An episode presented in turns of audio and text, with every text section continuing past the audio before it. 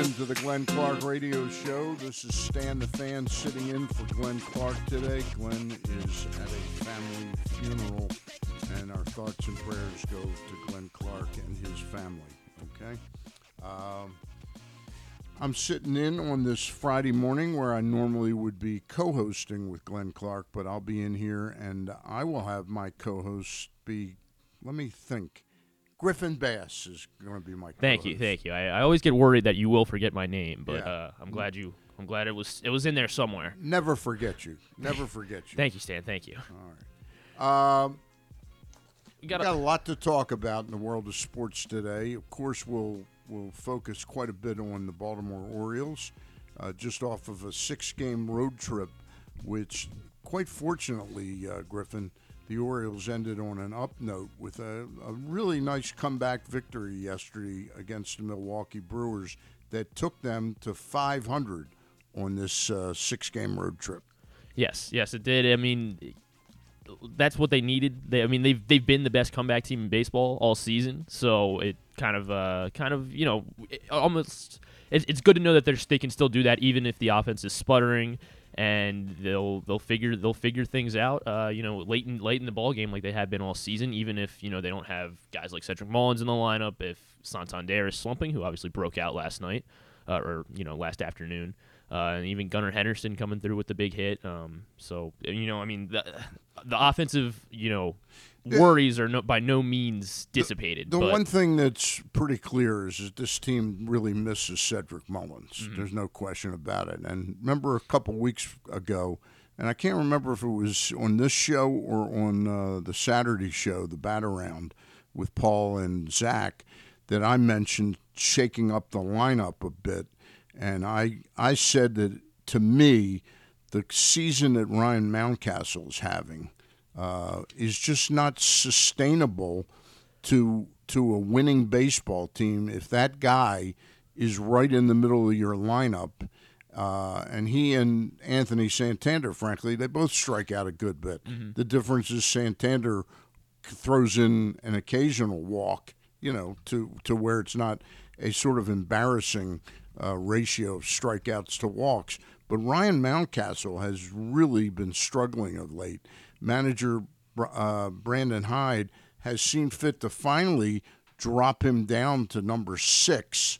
Uh, and I would even go one step further. I would probably have somebody like McCann hitting in front of him. Um, but the numbers don't lie. And, you know, Ryan Mountcastle this season has had two really big games. He's had a two homer, nine RBI game, which was on April the 11th. oh my goodness, And then I mean, on on May the third or May the second, he had a two homer, five RBI game. So you get the you get his eleven. How many has he got for the season? He's got eleven home runs.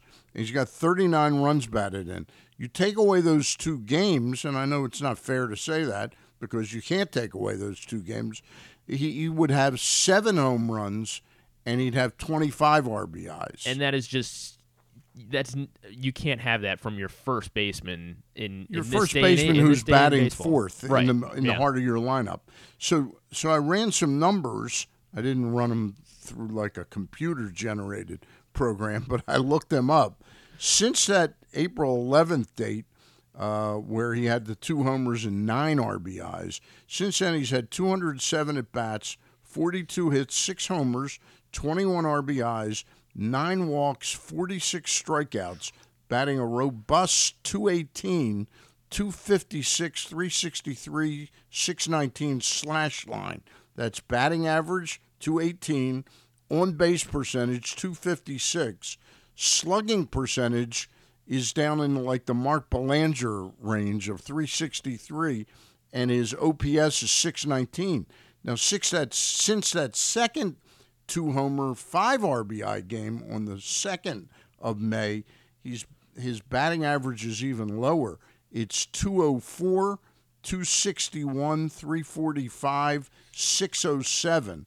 He's had three homers, 13 RBIs, eight walks, and 33 strikeouts, and just 23 hits. So, uh, manager Brandon Hyde, I think, frankly, is doing the right thing uh, by by playing. I I expect that John, uh, John Lester, Josh Lester, will be probably sent back to the minors, and I think we're going to see Cole Irvin come back up here. I don't uh, know that for to a make the start tomorrow. To make the start tomorrow. It seems it seems logical, obviously. Um, but yeah, but I mean, it, the, the alarming part. I mean, after you reading all those numbers, is that you know it. That's not a guy that you can really be confidently rolling out there every single day, especially to be batting sixth or higher at four, five, Right. and six. Uh, I didn't run down those. I didn't break down those numbers against left-handed pitching. I just did his numbers. Period. I don't think there's any question that Ryan Mountcastle would give you significantly more production against left-handed starting pitching. So Ryan Mountcastle, who and and it's been interesting that twice in the last two weeks they've given Ryan Mountcastle days off and sort of called them sort of mental day, days off, sort of to re, retool, re, you know, decompress a little bit.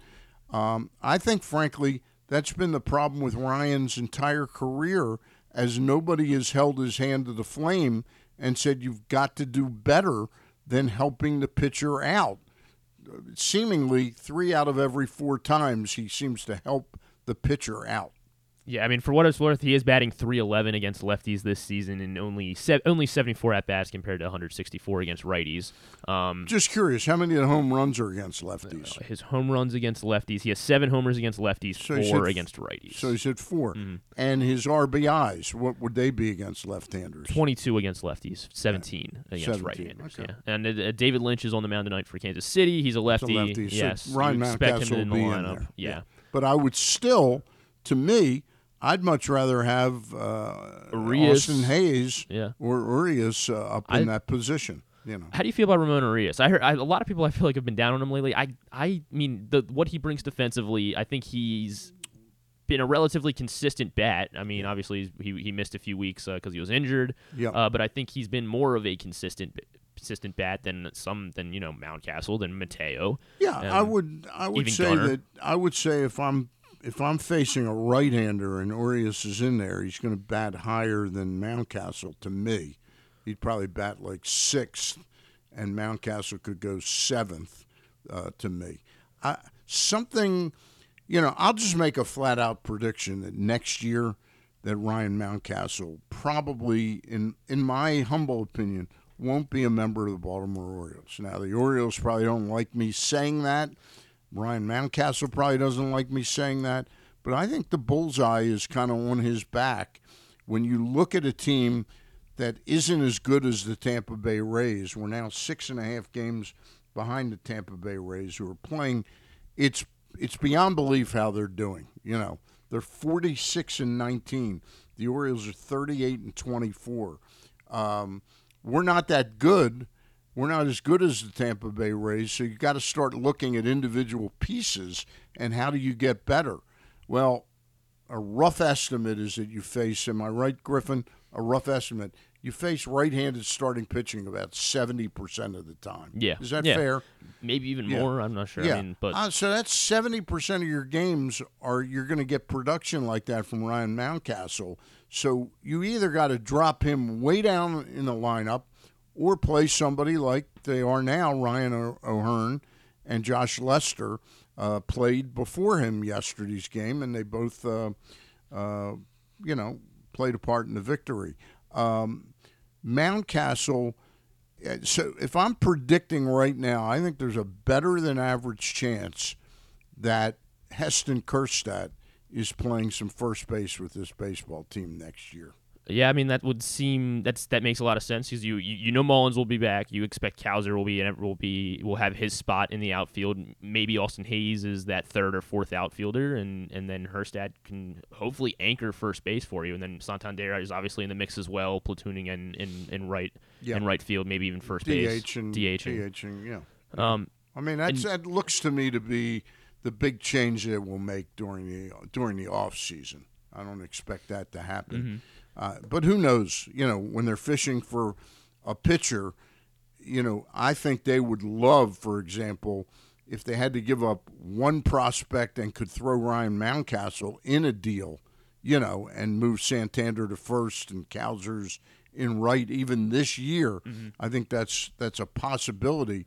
Uh, I know you're going to be selling low on Ryan Mountcastle if you would get rid of him during the season, uh, but I I don't know. He's he's in a funk, you know, very serious funk right now to me.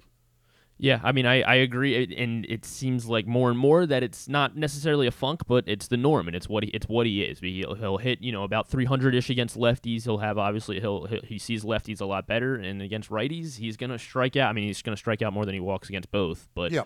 but uh, but you know, and and it kind of leads into the other guy that we've that the Orioles have been trotting out every single day for the past month, and it's Jorge Mateo. And before we get into that, have we previewed the rest of the show? Who else is coming on? No, we haven't done Yeah. that. That's a good idea. At 10:40 this morning, we're going to have my friend Marty Bass, a longtime weatherman over at Channel 13 WJZ. Uh, we're going to talk about this air quality issue because, uh, first of all, and I thank you for reminding me to mention who the guests are uh, before we go on a rant about Ryan Mountcastle. But Marty Bass will join us and talk about this air quality in light of the. Uh, it's almost apropos I'm about to sneeze, uh, but the air quality from these uh, wildfires in Canada. It's pretty amazing. We're probably 15 to 1700 miles away from these fires, and yet they're f- impacting Major League Baseball in New York, in Philly, last night, Washington.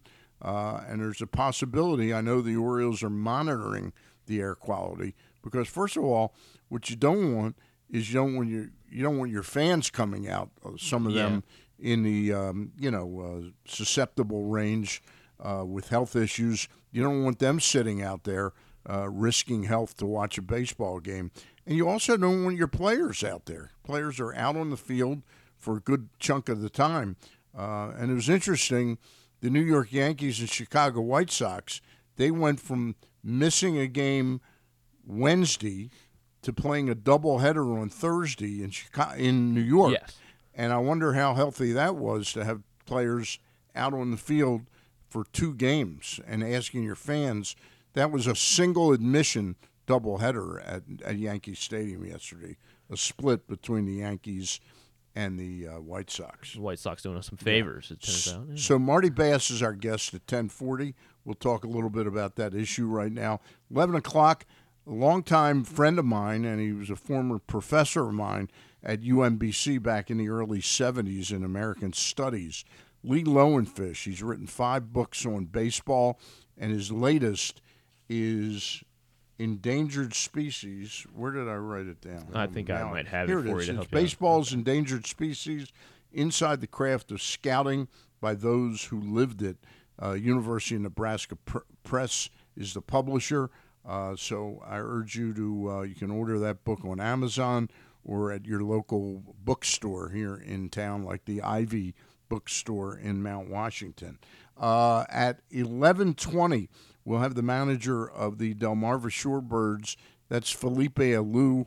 I- I don't know if his name is Junior is or not. it is It is Junior. Junior. Yeah, Felipe He's Alou the son of Felipe Alou, mm-hmm. longtime major league manager. But the manager of the Mets prior to Buck Showalter doesn't use the name Alou, but he, he was also the son of Felipe Alou. I forget his name now. And All right, I'll find it. all right, you'll find it. Uh, anyway, he's managing the Delmarva Shorebirds. He's managed Heston Kjerstad last year for a little while, managed uh, Jackson Holliday for a little while, and right now he's got uh, Creed Willems, uh, catcher, and Samuel Basa- Basallo. Yeah. Well, Basallo. Creed Willems just got he just got uh, promoted to That's Aberdeen. right. He's a, uh, but he did manage him this year. Mm-hmm. Yes, for exactly. Yeah, chunk yeah, of time for about two- and probably months. managed him last year for a chunk of Yes. time. I'm guessing, so he could talk to how much improved he is. Then at 11:40, our old friend Steve Stewart used to be the uh, sports director on WBAL radio, and uh, sometimes part-time play-by-play games on Orioles baseball. Uh, he's now with the Kansas City Royals broadcast team. Uh, Steve's got a great voice and a great deal of knowledge about one of the most disappointing teams in baseball. Their GM is is JP Picollo. Picollo. I Picollo. will, I'll get that answer for you in two All right. seconds. You're you're my uh, Yeah, yeah. you know Uh, it was Luis Rojas, by the way. It was Luis Rojas. yes. He just didn't go by Alou because Yeah. I'm not sure why. But Uh, Royals general manager is what Yeah. we want. Okay. Yep, JJ Picollo. Picollo. Okay. Mm-hmm. We'll talk to Steve Stewart about that team. They're rebuilding under a new general manager who took over from Dayton Dayton Moore, I think it was. Um, and he is the general manager of the team. And uh, Matt Qu- Quatraro is the manager of the Kansas City Royals. They are very disappointing, 18 and 44. You know, they brought they had Bobby Witt up before Adley, Adley, Rutschman, and they it almost looked at the beginning of last year that their their rebuild was moving along faster than the Orioles. Yeah, we And were they all- had some really, and they really hit a speed bump, and uh, they are 18 and 44, 12 and a half games back of first place Minnesota. That's the one division in baseball right now that does not have a single team over 500. Minnesota Twins are first place, 31 32, uh, and, and 31 and 32. Cleveland is three and a half games back at 29 and 33, and the White Sox, excuse me, they're only they're only one and a half games behind. Cleveland is one and a half games behind Minnesota.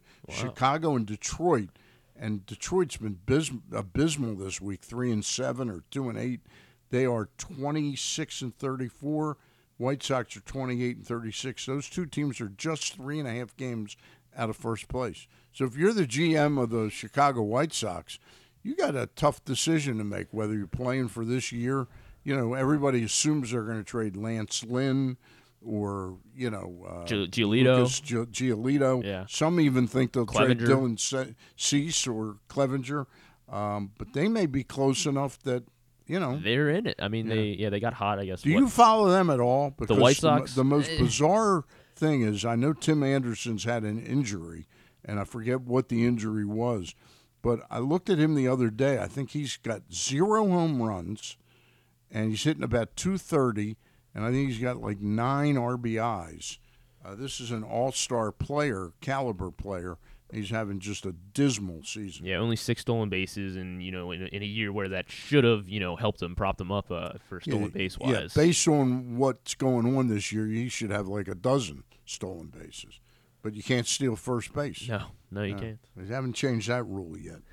um, anyway, just wanted to let you know that this program is brought to you by. How did I end up bearing? Which one? Which who do we want to No, I'll bring, tell you what we want to do. We want Okay, to talk okay. about AJ Michaels, expert and award-winning AJ Michaels heating, AC, plumbing, and home performance will improve your home's energy efficiency and comfort levels. AC season is upon us, and with this air quality issue now, you don't want your windows open at home, so you want to have that air conditioning running. Yeah. So AC season is upon us. New re- rebates and discounts are available. More at ajmichaels.com. I want your opinion. This copy, every time I, I say AC season is upon us, then I go to say new rebates. I say something else. I say like nah. I don't. I, I don't do new. I go no. Anyway, new rebates and discounts are available. More at ajmichaels.com. Thought you read that expertly. I think uh, Well, the I point the did- point got across. And then Everyone knows they knows they need to call AJ Michaels. That's that's the point of the uh, reading the ads. And I want to tell folks to go to pressboxonline.com slash offers now and get $150 in bonus bets from DraftKings after placing your first $5 bet. See this and other great sportsbook offers at pressboxonline.com slash offers. Yeah, I mean, so I mean, and you know, before we previewed the rest of the show, I wanted to kind of, as we were talking about Mountcastle, going to going to Mateo. Mateo's doing the exact same thing, essentially, almost at a worse rate though, because his May, his his month of May, Stan, if you want me to read his numbers, he was batting 128 in the month of May, uh, getting on base 165, a 151 slugging, so he was OPSing at 316. 316 was his I mean, OPS the, for the the, one big May. difference, of course, is Mateo's batting at uh, batting ninth, Nine, batting ninth, eighth yes, or yes, ninth, and, plus defensively. I mean, he plays shortstop, and that is Yeah. a position. And I, and honestly, I think we kind of missed him yesterday. I don't, I kind of the first in the first inning that play with the, I, the ball I the really middle. do not like. I really would have played Urias at shortstop and Henderson at third. I think Henderson really gets It's not enough to say, well, we won the game and he hit a home big home Yeah. run, which he did. But it's it looked on a couple plays he was really off kilter playing shortstop. He did make the one nice diving play. Um, Fantastic play. But yeah, because it, it, this is what we we've talked to people like so far this season. Glenn and I have, and and, and everyone that we talked to, I think we might have had Bort, Mike Bordick on uh, earlier this season, and you know he says play him at one position. He needs to have one position. Keep him at third. I think and- his and- offense is so important to what this team can be this year. You know, there's a lot of times you're going to have a guy that hits, whether he's a second year guy like uh, like uh, Gunnar is, and he's not a full second year guy. He played a month in the big leagues last year when he made that meteoric rise from Aberdeen all the way to the Yeah. major leagues in one season. Um, but but there's always going to be players that put together June, July, August, and September that lift not only their own individual stats, but they can lift the ball club. Okay, and he's the guy on the Orioles that's capable of doing that. Uh, and I think it's important that he just come out and play relaxed and loosey goosey. I think putting him at short yesterday, it like puts a lot of pressure on. it like- definitely will tense it- you up. Yeah, yeah. Yeah, and uh, and and It's like I compare that. I compare that to you go to McDonald's, right? And you say, I want the Big Mac, and I don't want any special. I don't want the Big Mac sauce. I want ketchup and mustard. And the person behind the counter is like, Wait a minute, what? What? I just want to give you the Big Mac. You know, um, I think playing shortstop like that for a kid who's not playing it every day anymore. I think it throws him off uh, off his game a and bit. and because also practically like what is his future at shortstop with the Orioles? Like they like once if if if the Orioles do decide to move on from Mateo, whether that's you know this month, next month, some point this season, Joey Ortiz will likely slot right in at, at shortstop. Um, and then after that, I mean, obviously Jackson Holliday's coming, so like he's the long term answer at shortstop. Gunnar Henderson sh- needs to get comfortable at third, and and that's Yeah. and that's how the Orioles should be treating that. Uh, you know what's been interesting though is the club made, I think, a very astute pickup uh, in Aaron Hicks, and I ascribe Hicks's problems. Let's not kid ourselves. Most of Aaron Hicks' problems the last two or three years have been a rash of really crippling injuries. I I can't remember what they are. I think he had shoulder surgery.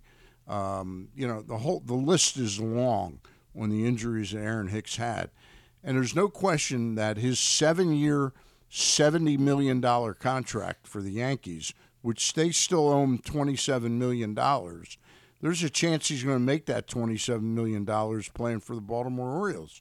Um, or if the Orioles want to trade, you know, at some point in time, if he revalues himself, recalibrates his value by his performance. But so far, I'm surprised how good he looks in center field defensively because I'd seen him.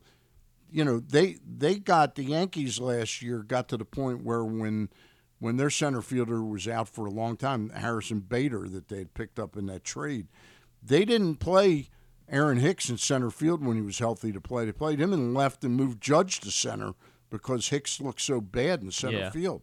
He doesn't look bad at all. He looks very comfortable out there and tracking tracking balls very well.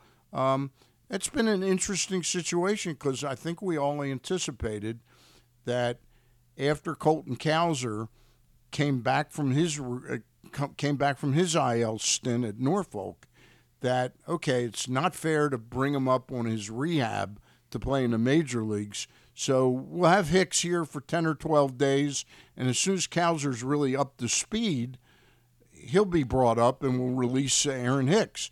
Well, Aaron Hicks has taken his Kind role and potential um, opportunity here uh, to heart. And and my point really is, Griffin, that I think what's happened is in New York, when the when the fans have turned on you in New York and they've made their ultimate decision that man, this is bad money, get rid of this guy.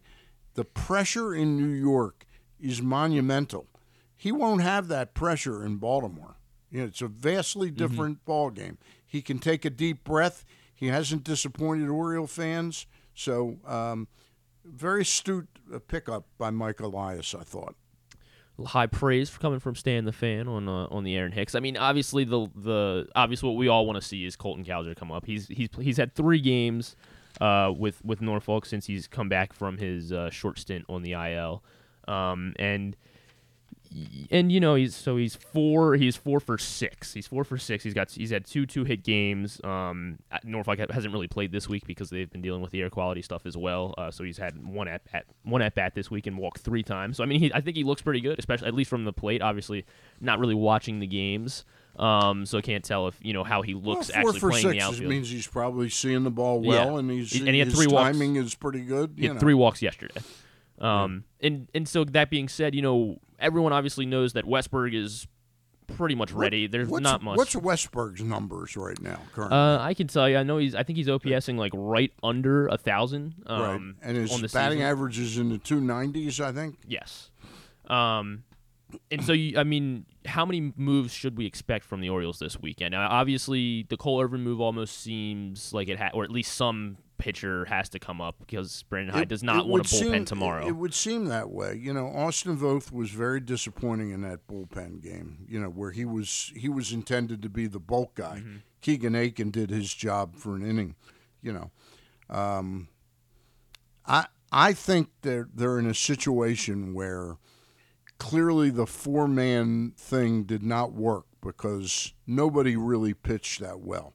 Um, Kyle Bradish, I, I will say, had an excellent performance. I don't know what gets into him in the first inning because the Kyle Bradish we saw in innings two, three, four, and five was sensational. And he came out and he was nibbling and he got hijacked a little bit. He's got to come out in ball games with a much tougher mentality in inning number one. And it, to me, that's what it is. It's an attitudinal thing, not stuff. Uh, too much nibbling. Um, didn't like it, but boy, two, three, four, and five liked a lot. But I think he threw th- over Yeah. forty pitches. I think he had clo- I think he had a 30 plus pitch i- uh, first inning, Yeah. and then he came back. I back. think it was obviously, close to and- forty. Was it? Was Yeah, it? Okay. I I'm- think. Um, but yeah, I mean, obviously, then he was at 90 pitches through five or 90 plus through five uh through through five innings, so they they really had to pull him. So it would have been nice to get another inning from Bradish, especially the way he was looking. I mean, he had struck out, I, I guess, like what 10, 10 of the 10 batters in the next four innings. Um, so, So yeah, who's supposed to go tonight? uh, tonight is going to Tyler be Wells. Tyler Wells. Yeah, Tyler Wells tonight. Gibson Okay. is on Sunday, so tomorrow is is the one that they still haven't announced yet. And Um, it's and and could you give us because you're faster at looking this stuff up than I am. Uh, Cole Irvin's numbers. Uh, When I Sure. last looked, he was six and one at Norfolk. Uh, yeah, I'll pull it up. Uh, Jordan Westburg, for the record, he is batting 305 on the season uh, in 52 games with And Norfolk. don't, and they don't have room for him. Yeah, they don't ever. 383 on base, 601 slugging. He's OPSing at 984. Uh, as I get you Cole Irvin's numbers here. Hmm. Maybe he can play first base. I mean, throw him at second base, move Frazier to the outfield. I'm not sure what. I mean, he's Yeah. played. He's obviously not. You know, came didn't really come. Uh, Westburg, I think, most, mostly been playing uh, third base, but he's played some second base this season. They've been Yeah. moving him around the infield. Um, Cole Irvin with Norfolk this season. Hang tight, Stan. Hang tight, Stan. I got you here. He is six and one. You are correct. Right. Three twenty one ERA. I think his turn in the rotation is supposed to be today. Obviously, Norfolk's had some postponements Right. because of the air quality thing. So I'm not sure if they'll just keep bumping him back or hold him off just because. I mean, do you Orioles agree that him. that seems inevitable? That Oh, they've yeah. got to take a look at him. Yeah, I think Yeah. they have to. Uh, I mean, they they did the right thing. Grayson was pretty much ready at the beginning of April. You had to, and, and Irvin did not have it in his first three appearances with the O's. So you had to make that move in April. Um, unfortunately, Grayson still he, he kind of he kind of sputtered out. Um, hopefully, he does what Cole Irvin did, and you know, 320, 3.21 ERA. He's in seven starts, six and one. Uh, he has he has yeah, so 15 earned runs in 42 innings. His WHIP is 1.05. Uh, opposing hitters are batting 245 off of him. Uh, the strikeout numbers are low, but I mean, if he's getting outs, like that's what and that's how many all you ask. walks? His walk numbers are four walks, In four ha- walks in how many innings? in 42 innings. Yeah, that's so pretty darn That good. is that is really That's darn. That's really darn good. ten innings. Yeah. and so hopefully uh, they do call him. It seems like they have to call him up this weekend, Again, and he's the guy that they traded for. again, there's a big difference between pit, pitching for the second place Baltimore Orioles, or you know, or what the Orioles were back when the season started, as opposed to pitching for the last place Oakland A's the last couple of years. But again, the point I make about Cole Irvin, and he did pitch in a favorable ballpark out in the Oakland Coliseum, but that's not to say that he's not pitching in a favorable ballpark right now for a left-hander. You know, left field is a, a monster Oh yeah. shot. Oh yeah. But this is a guy who threw about August 15th last year, and I remember doing the work on this. His earned run average was under three last year till August 15th. If you can pull him up on baseball reference and look where the bad games started, it was around August 18th. He had a five or six game stretch where his ERA shot from like 2.95 up to up to four essentially, uh, and his WHIP was under one through the first, uh, you know, three four and a half months of the season. You know, really phenomenal uh, season from about April 25th till August 18th or something like that in there. He was absolutely he was one of the top 10 pitchers in the American League. Uh, yeah, yeah. I mean, he looked really good last year, and uh, that you know. I mean, he ended up with what- an ERA over 4, right? Or 3.98 for the season. He, he had yeah three nine eight exactly. and he pitched six shutout innings his last start. So it got over 4. But again, if you go back to like around Mm-hmm. It was a two. It was a two nine two on August eighth. His ERA was at two point nine two. Um, and then and what yeah, was then his whip on August uh, 9th? his whip on August 9th was One one. Uh, it was sorry, I got all the other numbers here. Yeah. Um, I'll find it, Stan. I'll find it, Stan. All right. Vamp for me. He's the star of the show. He's Griffin Bass. the pressure's on him. Why? Why does it not want to tell me what his whip was? Okay. Um, no, they don't want to. Yeah, maybe it was. Maybe it was. Yeah. Maybe we don't want to know. Because then the gamblers would know, you know.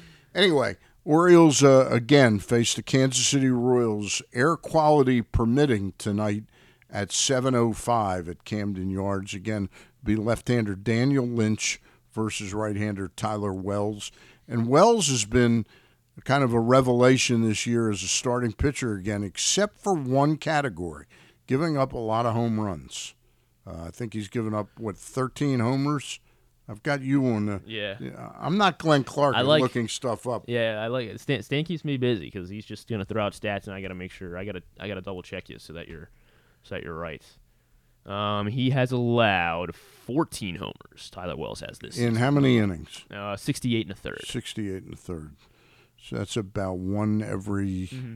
And but you know a lot there are a lot of solo homers because he's only allowed 25 runs. Right, And, right. And But he's giving up a home run every like four and a third innings, something like that. mm, just about just over you know one a start. Yeah. Eh, close to two a start. Yeah, But yeah. Yeah, But that's that's he doesn't put that's what gets base, you in a. Mm-hmm. little trouble because it's hard to give up all solo homers. You know, and inevitably, if you're giving up a lot of homers, there's going to be maybe you won't won't get a three run homer against you, but there's going to be a few two run homers. And in his you. one start against the Royals on May 2nd, he did give up three homers. Uh, he, he went six innings, allowing four runs, and gave up three homers, however.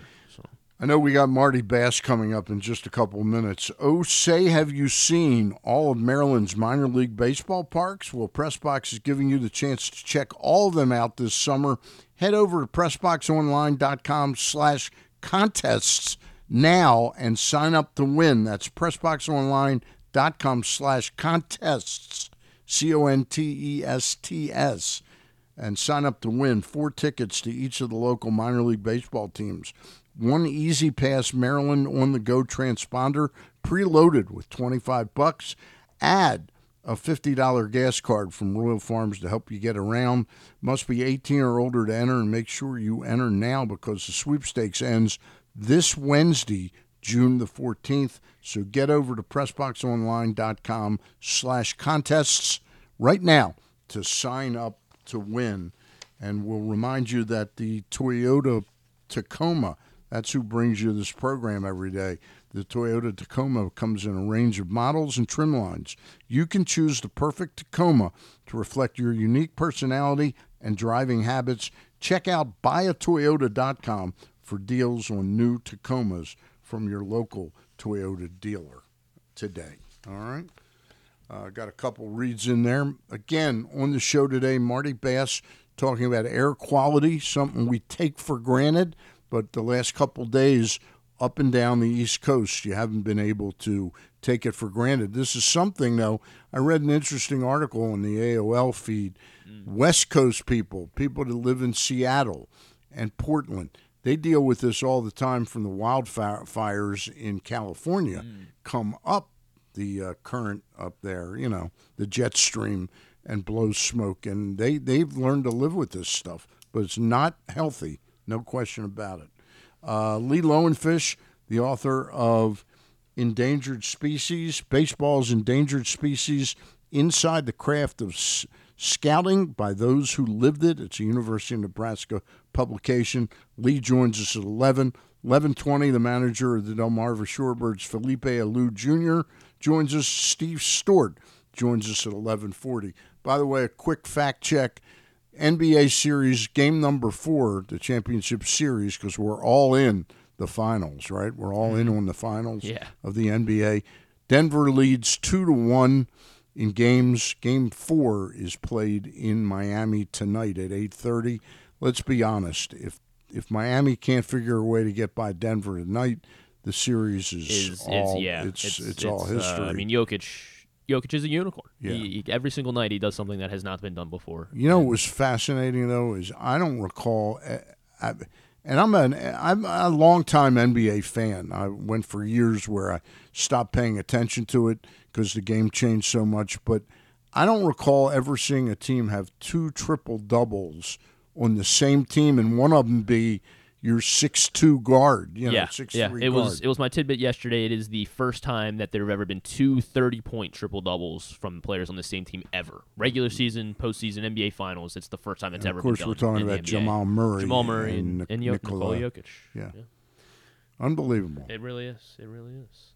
Uh, By the way, Orioles are, are in second place in the American League East, um, behind the Tampa Bay Rays. Rays are 46 and 19, O's 38 and 24, and the New York Yankees and Toronto almost flat-footed tie, 37 to 27 the Yankees, 36 and 28 for Toronto. Boston has slipped badly, and in this division, you can't slip badly for about two weeks uh, and hope to stay in the thing. They are now 31 and 32, the only team in the division. What was that about yesterday? They brought up this pitcher, Nat, Matt Dermody, yeah. okay, who wasn't pi pitching sensationally at Pawtucket. So instead of my guy, Garrett Whitlock, getting to face the Cleveland Indians, he's pitching tonight. They bumped him back a day to start against Gerrit Cole and the Yankees.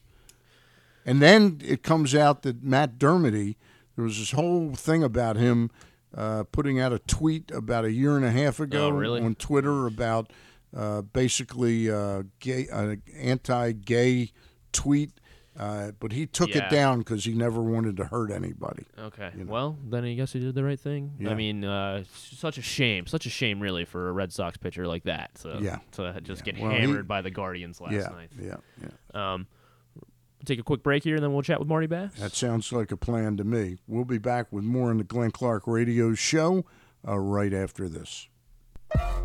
Are you a diehard O's fan looking for the perfect way to show your team spirit? Look no further than Birdland Sports. Birdland Sports is a small business run by fans for fans. They offer a wide variety of unofficial O's merchandise from the Birds Are Coming tees to player cartoon shirts and more. And the best part, their prices are more affordable than the big guys. So head to birdlandsports.com and grab your gear today. Show your support for the birds with Birdland Sports.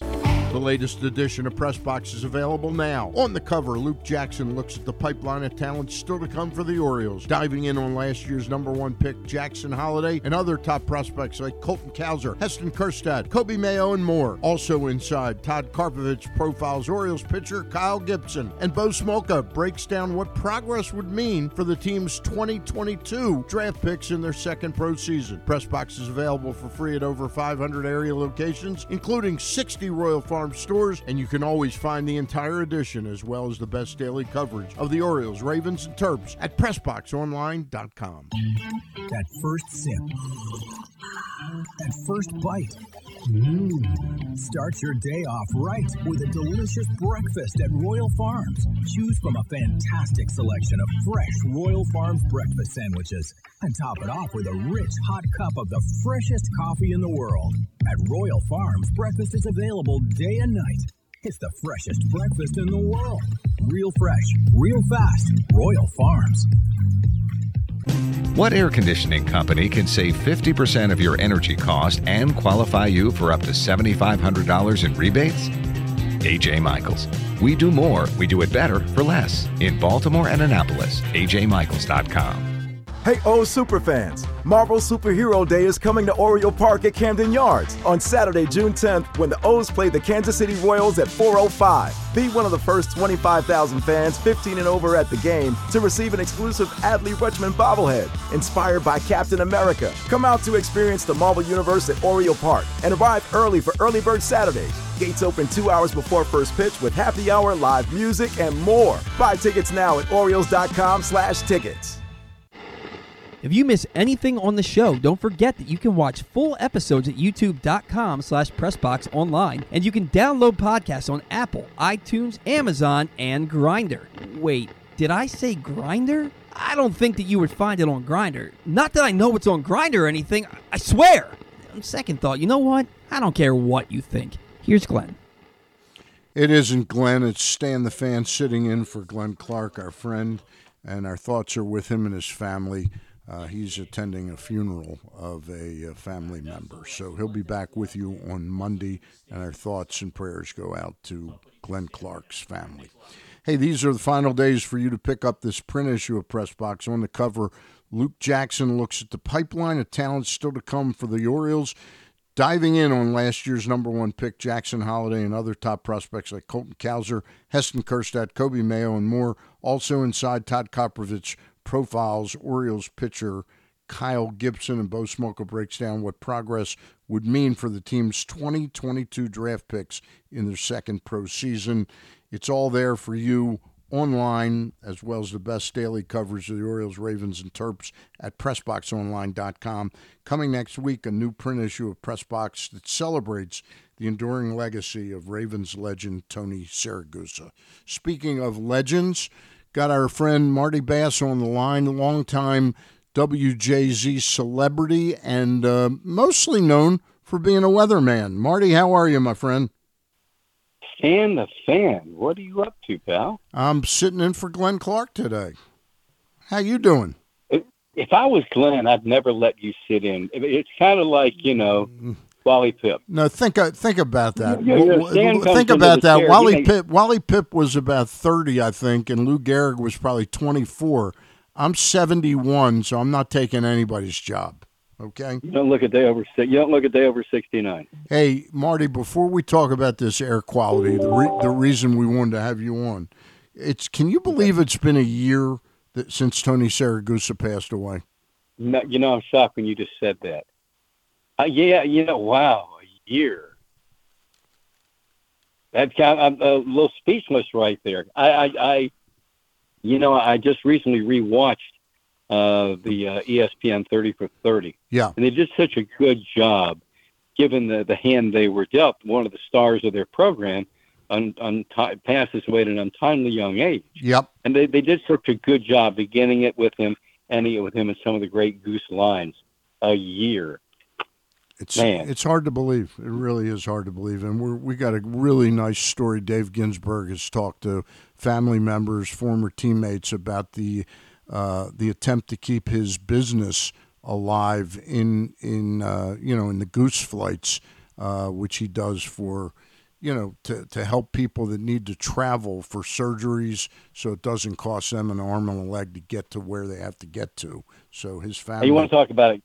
Want to talk about a legend, Ginsburg? How about that, folks? I don't know if you realize how great and respected a writer he is. Yeah, he's he's terrific. He's terrific. Hey, Yeah, Marty. really. I- I- you know what? You Yeah. know what? If I was ever, because I don't, when I when I work, get Raven stuff, we, we sit next to each other at the ballpark. You see me all dressed up. Yep.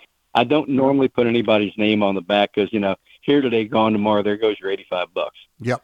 I've got a Ray, I got a Suggs, I've got a, a, a Stover, I got a, uh, a Tucker.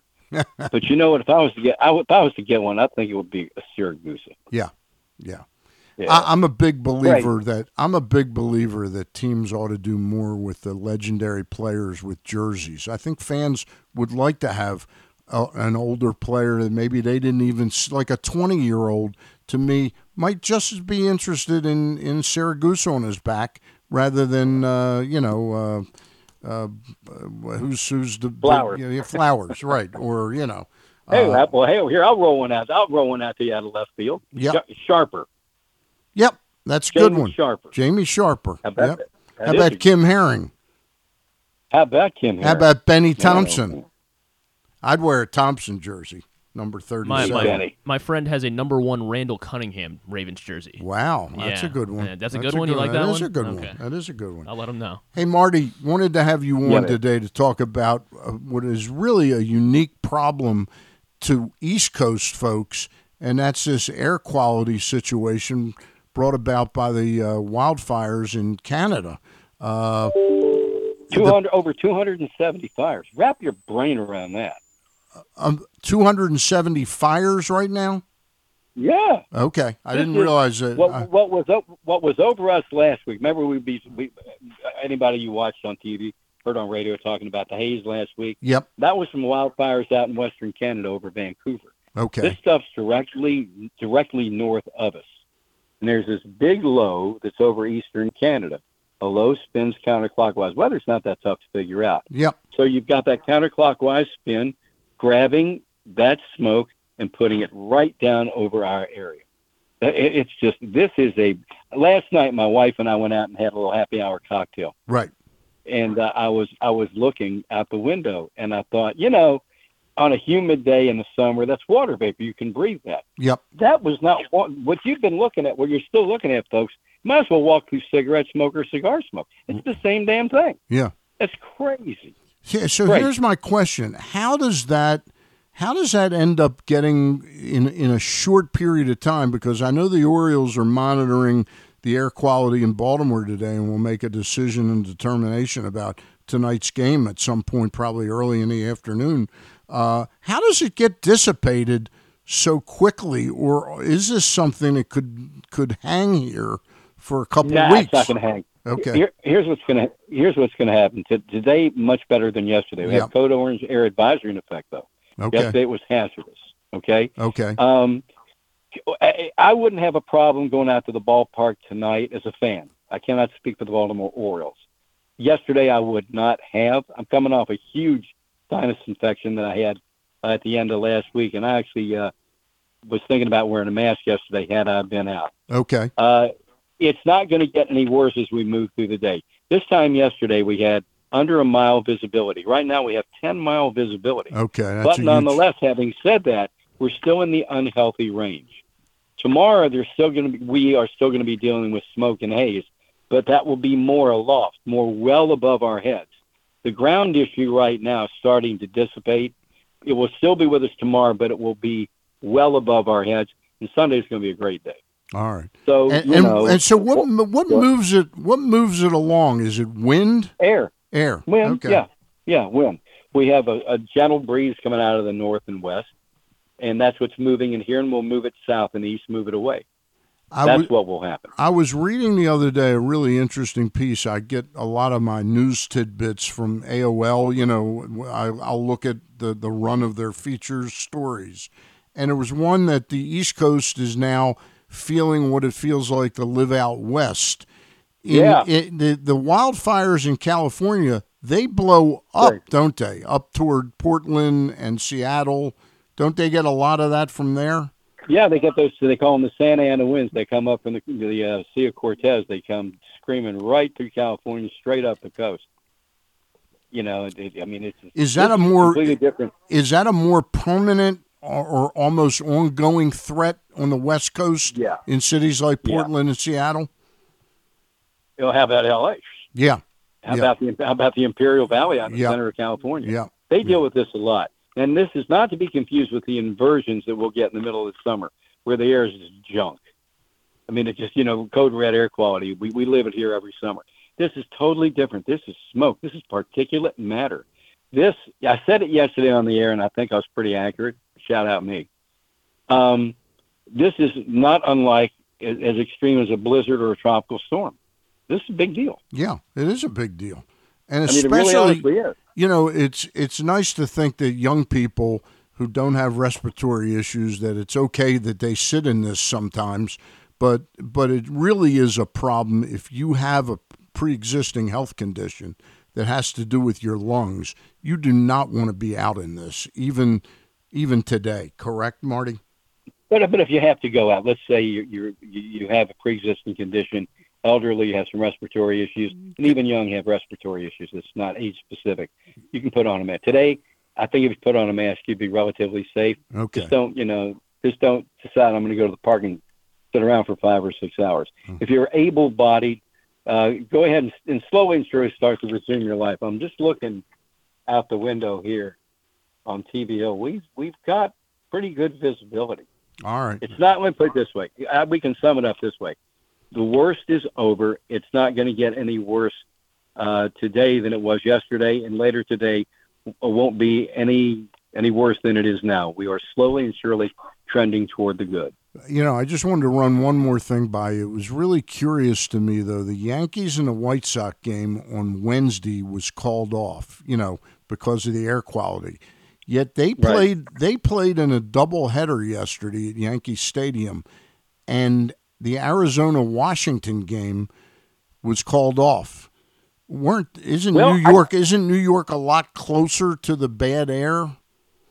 Yeah, but the, but that bad, and all those surreal pictures we saw from New York the other day, Yeah. that all came down here. Yeah, that was that Okay, down that's what came yesterday. yesterday. All right. So it, right, it's clearing upstream. My son lives in Manhattan, yep. and he uh, and he sent a picture yesterday, same view he had sent the day before, and it was ninety percent improved. All right. Hey, I appreciate Yeah. your jumping on. Tell folks a little bit about your son. I know you're very proud of your daughter Savannah and Jake, your son, but what he does because he's in the sports world. Jake works for Barstool Sports. Up until recently, he was the senior producer for Foreplay and all things golf. Uh, he's kind of moved into mid management now.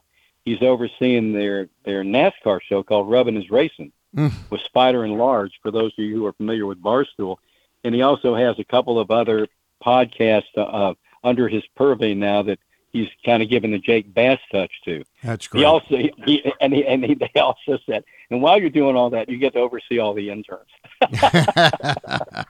That's great. That's great stuff. That's great stuff. I know You you're know- very proud of both of your kids, but I just thought we'd get that out there about Jake because he's uh, now a part of the uh, sports, uh, you know, broadcasting And- and if- establishment.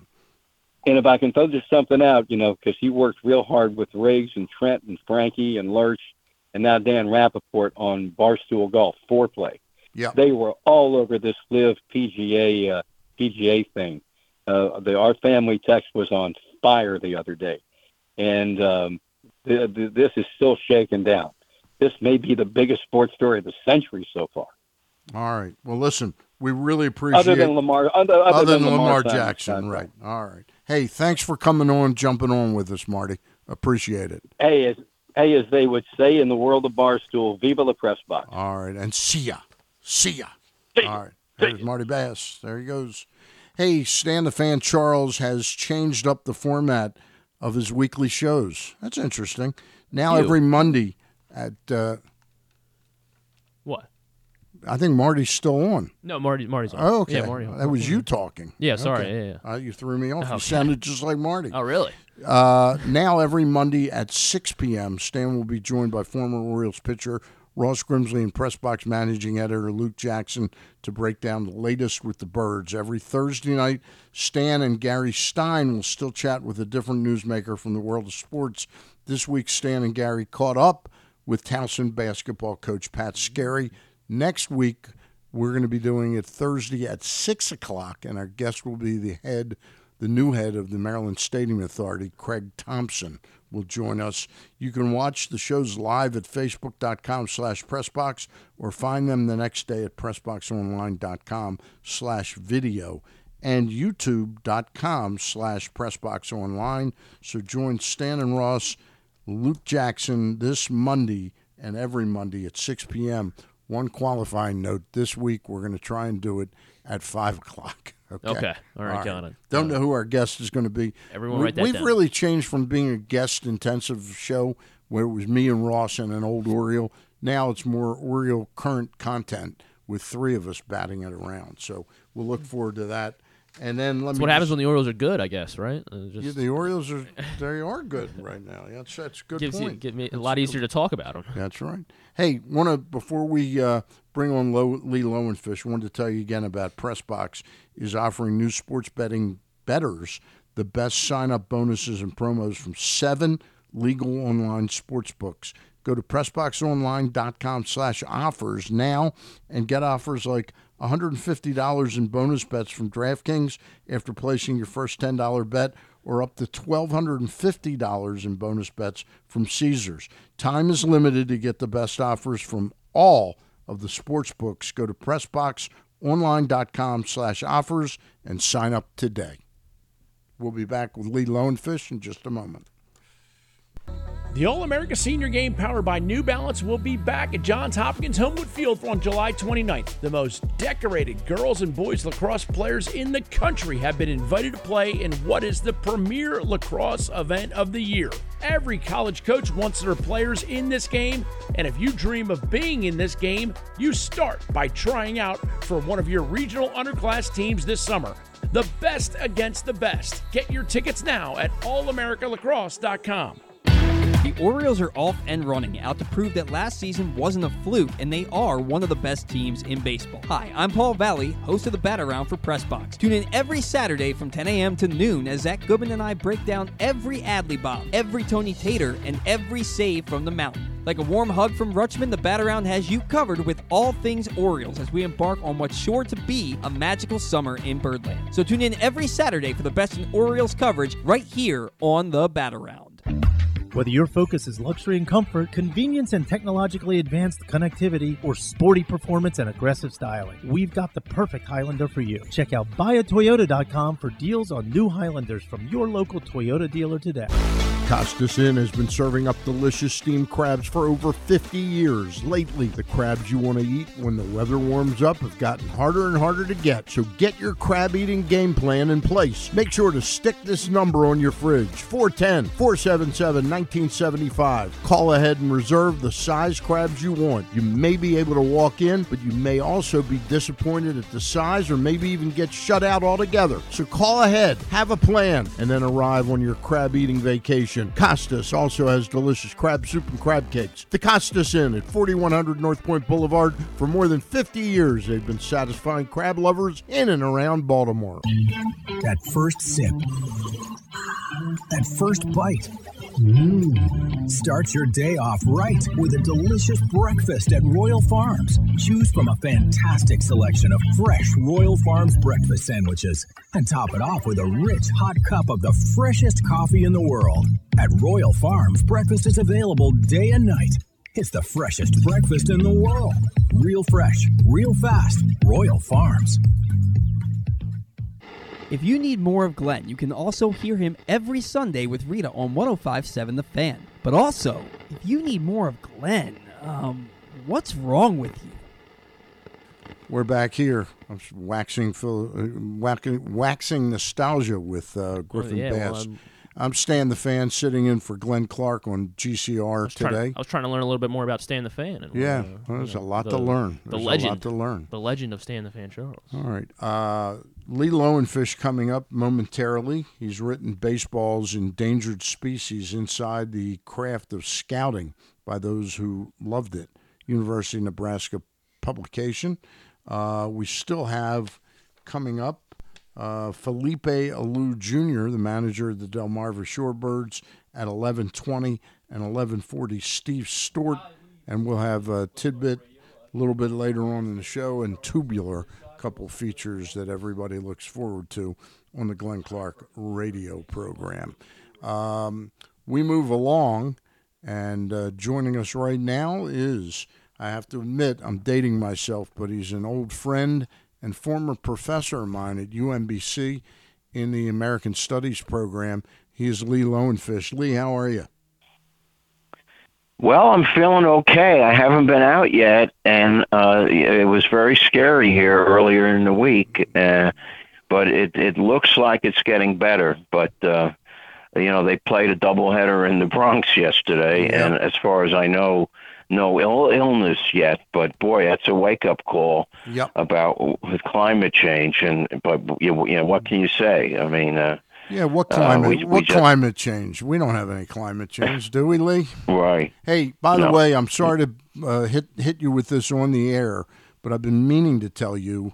Longtime UMBC professor of philosophy Tom Benson has passed away. Oh, I'm really sorry to hear that. Yeah. Oh, He's that, married. Yeah, we he married about. We went to get. Yeah, we Yeah, used we to go to to Oriole games games together. I- Yep, yep, yep. Uh, Tom Tom married a very dear friend of mine's sister, uh, a second marriage, and uh, uh, very sad to hear. He's been battling cancer for quite a while and finally succumbed to it. So, uh, any UMBC folks out there, uh, say a little prayer for the late Tom Benson. He was a unique professor, as you were. Absolutely. as you were. Absolutely. Well, well, you know, I'm. You know, the worst thing about getting old is this lose, you know, losing dear people. You Yeah. know, and it, it's, uh, you know, the, it, you do this with a sigh, and you know, the one of my favorite quotes of all is "There is no wealth but life," and uh, uh, and healthy life, of course, is the best. So. Yep. Uh, yeah, he was. Uh, he became an Oriole fan, as I recall. But he was from. He was a preacher's kid from uh, Illinois, Yeah, and uh, yeah, and I. Uh, uh, He was a big Orioles it's fan. very- yeah. Yeah. yeah. Oh, I yes. We went- we went to many games. We even played pranks with each other, and uh, uh, I, he once sent a letter to the Sporting News saying that uh, Nolan's uh, Nolan. Um, Ryan. uh, Ryan's strikeout record was more than Koufax because Ryan had to uh, had to strike out uh, nine batters, and Cole Koufax struck out a lot of pitchers. Right. You know, Right. Right. and and and they ne- they never printed it, so I gave him a mock call saying that I was the I was ready. I think it was Baseball Digest actually. Right, Uh, right. Oh, are, are you Mr. Benson? He said, "Oh wow, a name." And I said, "This yeah, that's the most insufferable bit of balderdash." and he got even with me later by putting my name in for annual reports That's that great. just flooded my mailbox. That's but great. you know, That's great. We did make up, and so um, you know that. But Oh. it's again a sad day. All right. Anyway, let me move on to the uh, the book you've written. You've written five baseball books. Uh, the first being the Imperfect Diamond, all the way through the Ferocious Gentleman, a, a biography of Branch Rickey, and now you've got a new one, uh, Baseball's Endangered Species: Inside the Craft of Scouting by those who lived it. What was the impetus to write this book, Lee? Well, it, it for me, baseball is a, has been a very personal story. Um, I, um, I, I picked it up, the love of it, but unfortunately not as talent from my father, who was a, a dermatologist, and two of his pa- his patients were baseball umpires. Uh-huh. One of them I got to meet, uh, Babe Pinelli, and uh, then uh, as I went into study history, but it was always fascinated by baseball as a, a very compelling part of American history. I'm back here in New York in the 1980s, and I start going out of curiosity to high school and college games, and I see a bunch of scouts. And I introduce myself to one of them, and he says, My name is Billy Blitzer. and I said, Are you related to Ida Blitzer, who was a patient of my father's? he says, uh, She's my grandmother. He says, Are you relate are you related to Dr. Lowenfish? I'm his son. And that that's how this started. he introduced me to Herb Stein. I mean, Billy is the one who signed uh, Shawon Dunston, and maybe most proud of Jamie Moyer of, as a sixth round draft pick. Mm-hmm. And uh, then Herb Stein, uh, he introduced me to, and he signed Carew before the draft, and Frank Viola and Gene Larkin after the draft. And then one thing led to another. I started going to their dinners their annual dinners, uh, and they honored me with a community service award uh, about ten years ago, and that then uh, that propelled me to write this book, which is both a history of baseball through the eyes of scouts and an homage to a selected group of them who have made contributions, although most of my readers will have not heard of them. What what is baseball doing? We all know that they are they have been for some time now an endangered species. There have been cuts. I mean, the most notable was the year that the uh, the Houston Astros were banging the trash cans. Uh, they let go of most of their scouting staff in like September that year. Uh, what is baseball doing to replace those scouts that are no longer out scouring uh, the bush for players? Well, you know, the, I mean, you're raising a very good point, and you know, one of the reasons you have to never give up on baseball and this country is that there is always a corrective thing happening, and what happened with Houston. I mean, one one of their great scouts there, uh, Bobby Heck, is now a big part of the Rays uh, uh, uh, department. Mm-hmm. And the, and after the book was going to print, I learned that Houston is uh, under with the encouragement of ba- Dusty Baker, who hired Dana Brown out, uh, who was a big part of uh, bringing Dana Brown in to be the GM. The the Astros have begun to hire more scouts, and and you see baseball being baseball. Uh, every organization can really decide to go the direction they want to. Uh, the smart ones never got rid of many Yeah. scouts, and that's the Yankees and the Dodgers and the uh, um, uh, and the Red Sox. But but what is true, and this is my concern, and I blog about this, and it's certainly a highlight of my new book, is that you can't scout just by analytics and videos, and and uh, unfortunately, a lot of uh, a lot of the new owners come in from hedge funds and that world of algorithms, and they've been sold this bill of goods from the the number of uh, the, the the wave of of uh, geniuses coming in from the business schools and the Ivy League schools. I mean, one salient fact, uh, Stan, is that at the turn of the century, there maybe were two percent of high officials in baseball that came out of these elite institutions. Now it's it's pushing fifty percent. Wow. And and uh, yeah, and and so it's uh, What it- what and- what and- what fuels it? Is it the economics of is it the economics of pay, literally paying the scouts, or is it the economics of wanting to get players that can get to the major leagues faster, uh, based on algorithms and things that they see? Well, I, I think it's a combination, but the second part is uh, is very uh, uh, is very salient because they uh, and you know it's going to be interesting what direction Steve Cohen's going to go with the Mets now, Right. Because uh, I mean, because you, see what- Branch Branch Rickey, who uh, was controversial because uh, he knew how to take care of the reserve system uh, to his his behalf, but he knew how to develop players. And I said, I say early in the new book that when somebody asked him how much. Uh, uh, baseball, do you know, Mister Rickey? He said no more than fifty-five percent, and and and so, and that that was uh, uh, he was almost uh, overstating it because he understood the game was about failure, and and and the more you play, the more you fail, the more you learn, and and they this has really been what one of the scouts called me a hijacking of the sport by these people who who claim uh, that uh, we we can develop players through our test tubes and our algorithms quicker than the uh, uh, the actual trial and error going up through the minor leagues.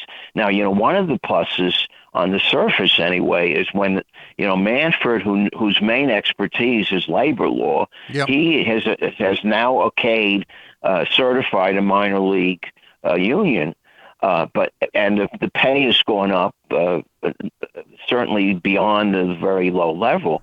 They also in the contract have pledged not to do away with any more teams in the next few years.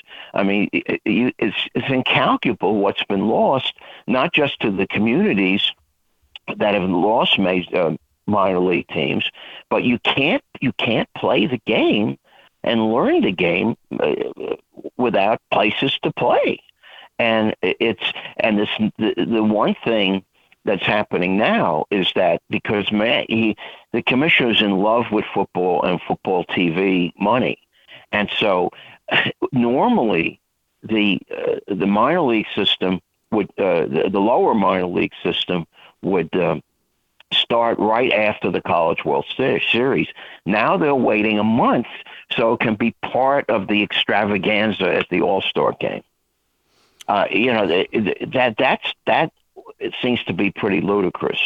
Uh, but uh, that that's how it's all being built toward TV money and making the All Star Game week, you know, a big uh, a big event. Hey Lee, my, like my producer the, my producer's got a question for you. Got to get it fitted in. Go, Go hey, ahead. so Lee, kind of looking back at the Orioles now, so and kind of looking at the the revitalization of their kind of minor league system, uh, and obviously bringing in Mike, Mike Elias. Is it kind of as simple to say that it's a reinvestment in kind of the scouting department, and that's what's helped kind of develop these minor leaguers, and you know, given the Orioles now the number one farm system in all of baseball, is it kind of all stem back to well? It, I yeah, I, am a little bit skeptical of of these ratings, but I, I and I've been critical of Elias because he came out of that Houston system that did away with a lot of the traditional scouts. But I'm giving them props, you know, because they have they have located players who seem to have high ceilings. And, and I congratulate them on that. And, you know, the next step is making the right choices on who to keep and who to possibly trade.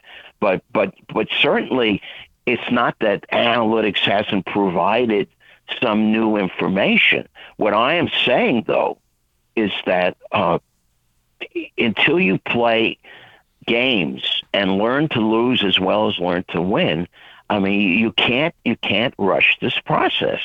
And uh, I'm I have to admit that you know one of the super analytical places in Seattle, they're really scuffling now, and they were some of the biggest. Uh, uh, uh, pro analytical people. I mean, Jerry Dipoto he even said that uh, that Moneyball didn't go far enough. You know, we're we're going to provide the uh, the short uh, cuts now through player development, and uh, I, I'm very wary of shortcuts. Uh, but but I do give props to what seems to be a good pipeline that's growing. And you know, by contrast, the Mets, who uh, I I follow, but uh, I'm not emotionally involved with. I only have a big heart, but it's not that big. Uh, you know, the Mets are really in trouble yeah. because you know they have DJ Stewart playing at Syracuse and Dylan Bunny and Dylan Bundy. So I mean, they haven't identified people no. that well, no. and but it's hard. It's really hard, and that's why uh, there there are no sweeping answers for baseball, but but uh, uh, good patient player development and wise scouting uh, are the keys to success, and that's why I did baseball's endangered species Staying because in, okay. I hate to see. Yeah, staying on that kind of scouting part, how important is it that the Orioles have obviously uh, they reinvested in the international kind of part of of uh, of, of, scouting of, with their scouting department as well, and they brought in a lot of you know Latin players and, and a lot more international guys uh, into their system to help bolster you know this farm system and you know stay number one. Yeah, I, I do think uh, I've seen I saw uh, I saw Aberdeen earlier this year in Brooklyn, and it's it's very interesting because I saw a lot of those players at Delmarva the year before, and uh, it's nice to see some of the development. Although you know the problem with a lot of the, the farm systems is that situational hitting doesn't seem to be part of the new wave. I, I saw some really bad situational hitting from the same players I saw in in uh, doing the same thing last year, and that that that is concern. And you know, the most dramatic example of how crazy things have gotten is the Cardinals sent Jordan Walker, one of their big prospects, down to the minors because they didn't like his launch angle.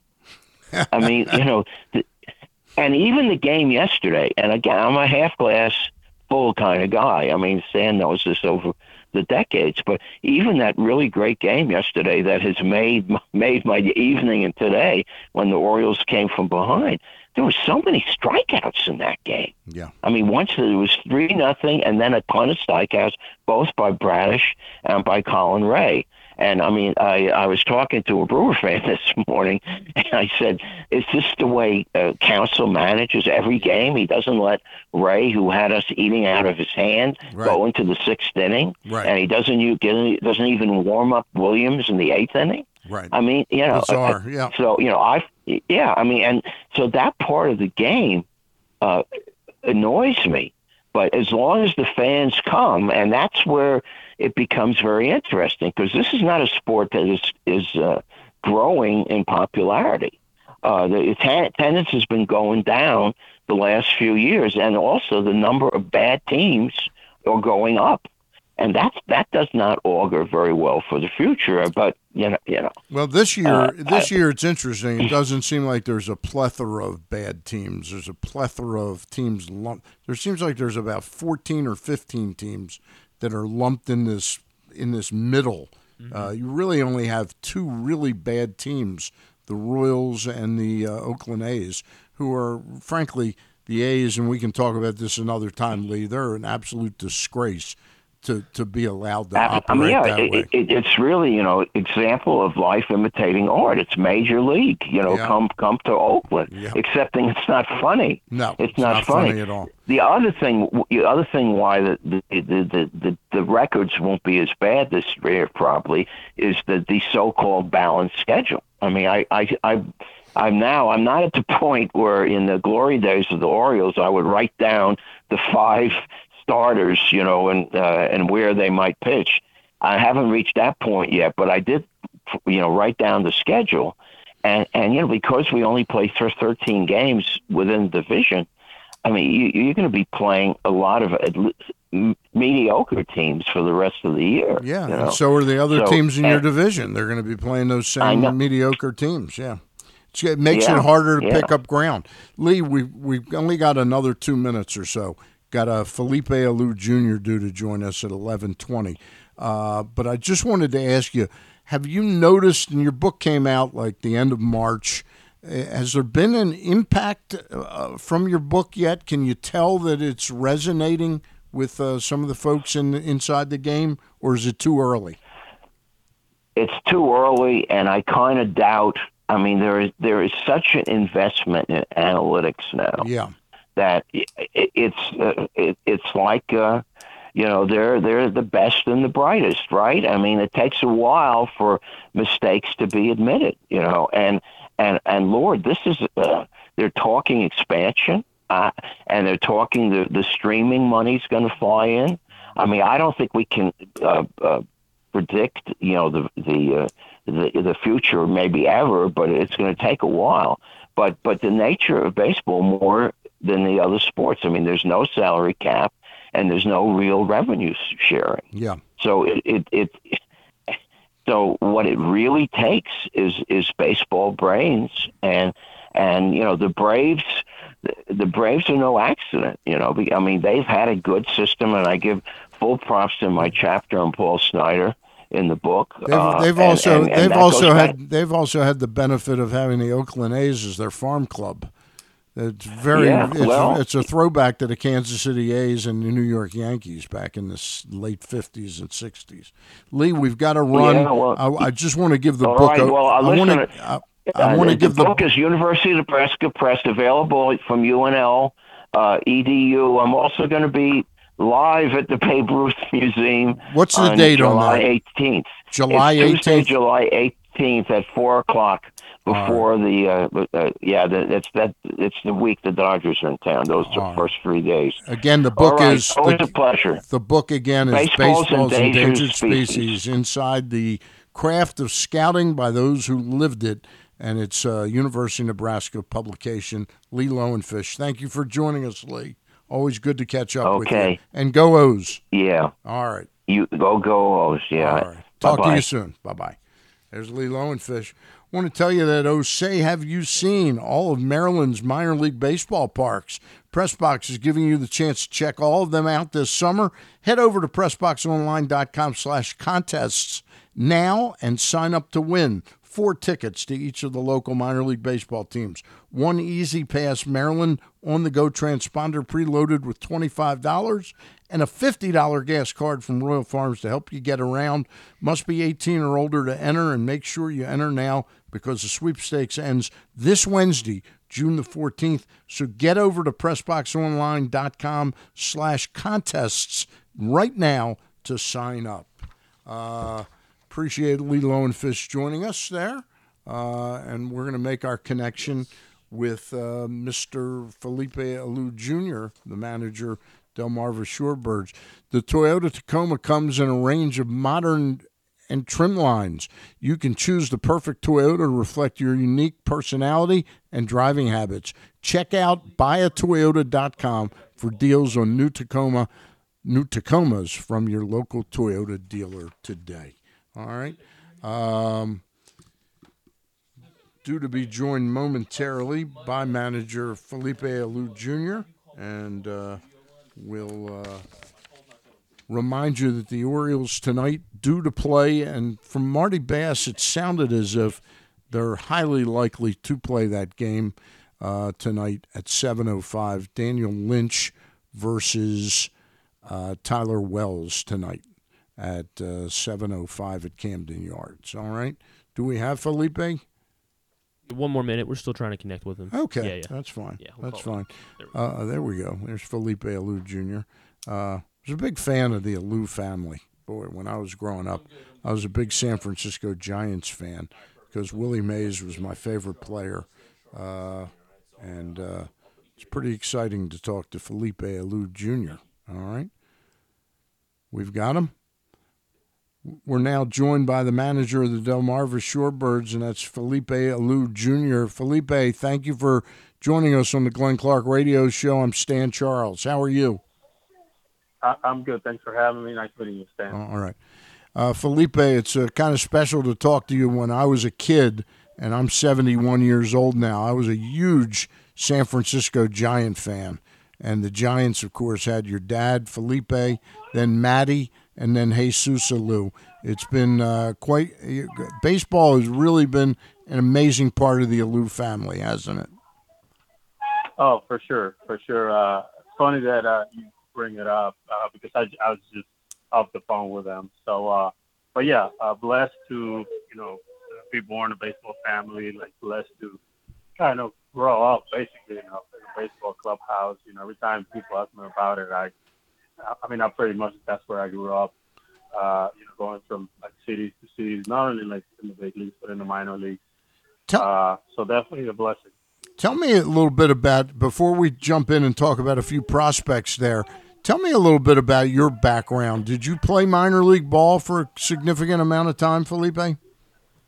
Uh, yes, I was fortunate to play for four plus years. Uh, I was I was out almost an entire year with an injury, but uh, yes, I, I, I got drafted.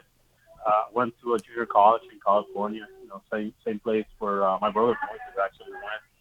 Uh, so I got drafted there twice, and uh, finally uh, signed. I was uh, I was drafted by the Royals, so I was in the farm system for about uh, four years. Okay. All right, let's talk a little bit about. First of all, I got to ask you the two most obvious things before I talk to you about current players you have right now is that you got to manage both Heston Kjerstad and Jackson Holliday on their way up the ladder in minor league baseball. Can you tell us what you think of both of those players? Let's start with Heston Kjerstad. Uh, well, uh, both those guys are special players. Uh, there's no doubt what we why we drafted them uh, in the first round, especially Jackson. You know, making him number number one overall. Uh, but Heston, uh, last year's first year actually, like being able to play like fully healthy. Uh, I know he's he's gone through a lot. Uh, towards the end of his you know college career and then the beginning of, of his professional career. So I mean, having him last year and like uh, being a part of him being able to, you know, go back on the field and do the thing that he loves doing so much, which is playing baseball on a daily and a consistent basis, you know, uh, it was it was a blessing for all of us. And then to have him, you know, go out about about his business every day. Even this year, like with some of the young players that uh, were around him last year, like uh, I mean, he shows up every day ready to go. The guy hustles. He plays the, plays the game right.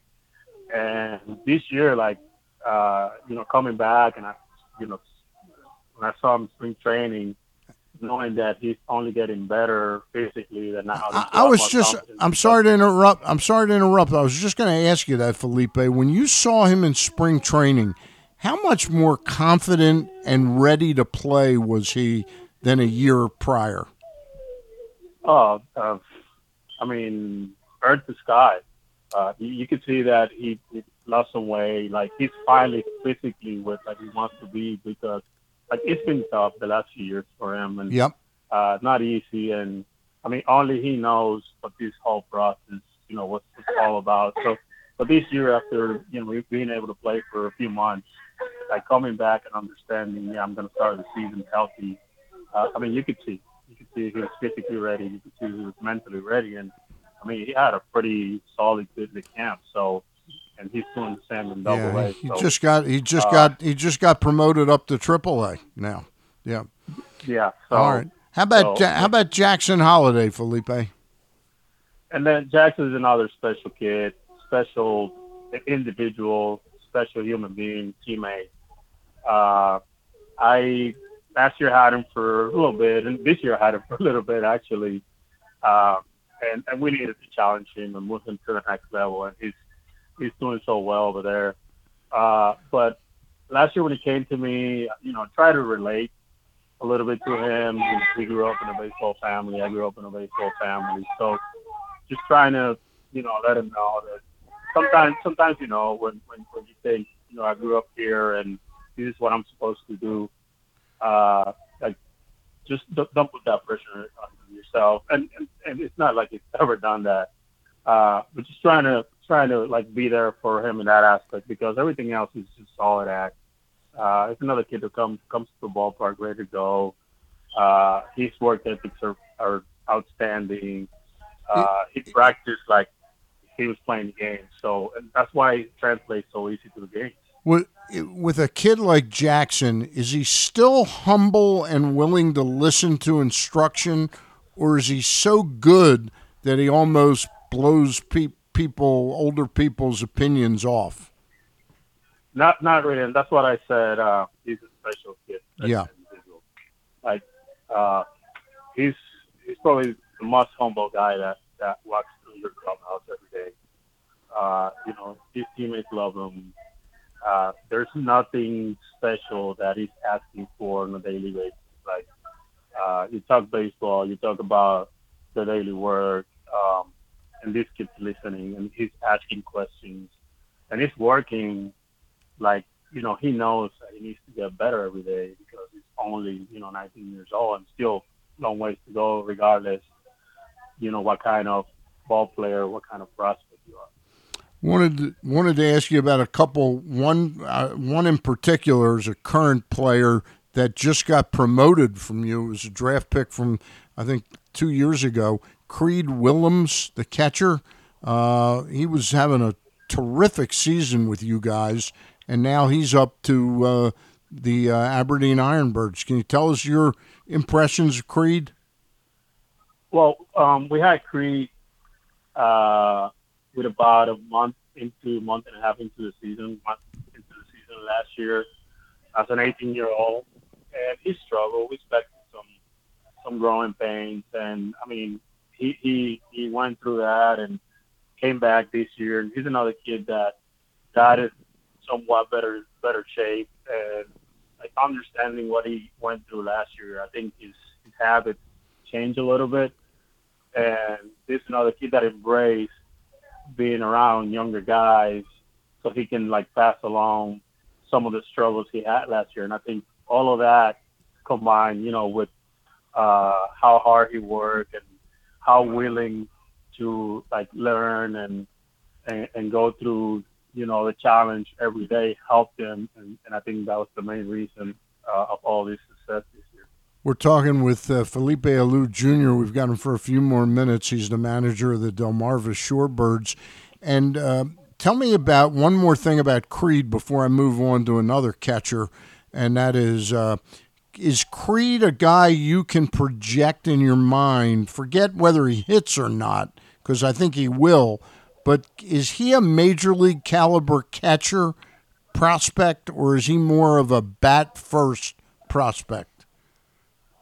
Well, his bat is dictating, and, and I, I'm pretty sure we like his back bat when we drafted him. Yep. Uh, but I, but I think there's there's tools to catch. There's a good arm. Uh, there's a good understanding for for calling pitches. Uh, you know, there's a good understanding of working with with, with the pitchers. Uh, his blocking got better. His framing got better. So I, I think he'll be definitely a guy that has a chance to catch pitches. All right. One more one more player position player I want to ask you about. He's still with you right now. He's an international signing. Is catcher Samuel Basallo. Uh, can you talk a little bit about him and how how just how good can he be? Well, this is another kid that could be a really special one. Uh, he's only 18 years old, so he's year three years younger than than the, the league average age, uh, and he's having some some pretty good results. Uh, I mean, going through a little bit of growing pains the last couple of weeks, which something to expect. Uh, but but this kid, I mean, he, he could be a good all around package. I mean, he, he can catch, he can throw. Uh, he's a really smart base running. He's runner, and then uh, he, he can hit. I mean, he's got 41 RBIs. Yep. Uh, and we're not even at the at the midway point. So uh, for an 18 year old kid to to being able to do what he's been doing, uh, definitely have some someone special. So uh, he's maturing. There's long ways to go uh, uh, because he's so young. But also, like this is this is he's very demanding on himself. Like this is a kid that works really really hard So, uh, on a on a daily basis, and, and I know he put up a really good work during the off season. And there's no doubt why, you know, uh, his numbers are where, where they're at. so I want to ask you a question. The three players I've asked you about so far, Kjerstad, Willems, and Jackson Holliday, of course, are draft picks by the team. Samuel Basallo is an international signing. How well do you know Director of Scouting, International Scouting, Koby Perez Sr.? Do you know him pretty well? Oh, oh yes, oh yes, I've- I've- pretty well. I I've- kn- know him from my playing days. I, fi- I figured there was a connection there. Tell me, when will we see, start to see, and, and I knew when they signed Koby and this regime with Mike Elias started to invest so heavily in international scouting, they always told us this isn't like a year or two pro- process. It's three to five years before you first start to see players. Are we on that timetable where by say the 2025 2026 season we'll start to see some of the fruits of that investment in international scouting at the big league level? Uh, I, I, I think so. I mean, and, and that's uh, honestly that's that's one of the like biggest reasons that I'm that I'm here yep. managing at this at this level because like we're getting guys through like you know Samuel Basallo and Anderson De Los Santos and you know pitcher Moises Chace and and Juan De Los Santos. So uh, those players are coming through now, uh, and I, think Koby was higher for the beginning of 19. So we're we're on that timetable, and I mean we just continue to to add more prospects. I know our our uh, Complex League team is full of talent right now, and some of the guys that played there last year, uh, including a kid like Angel Tejada that came in a little later, and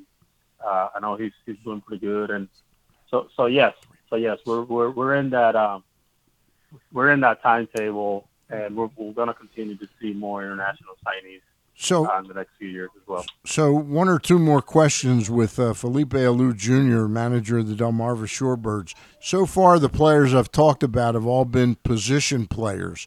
Are you seeing any arms? And I'm looking at one in particular. I just did the numbers last night.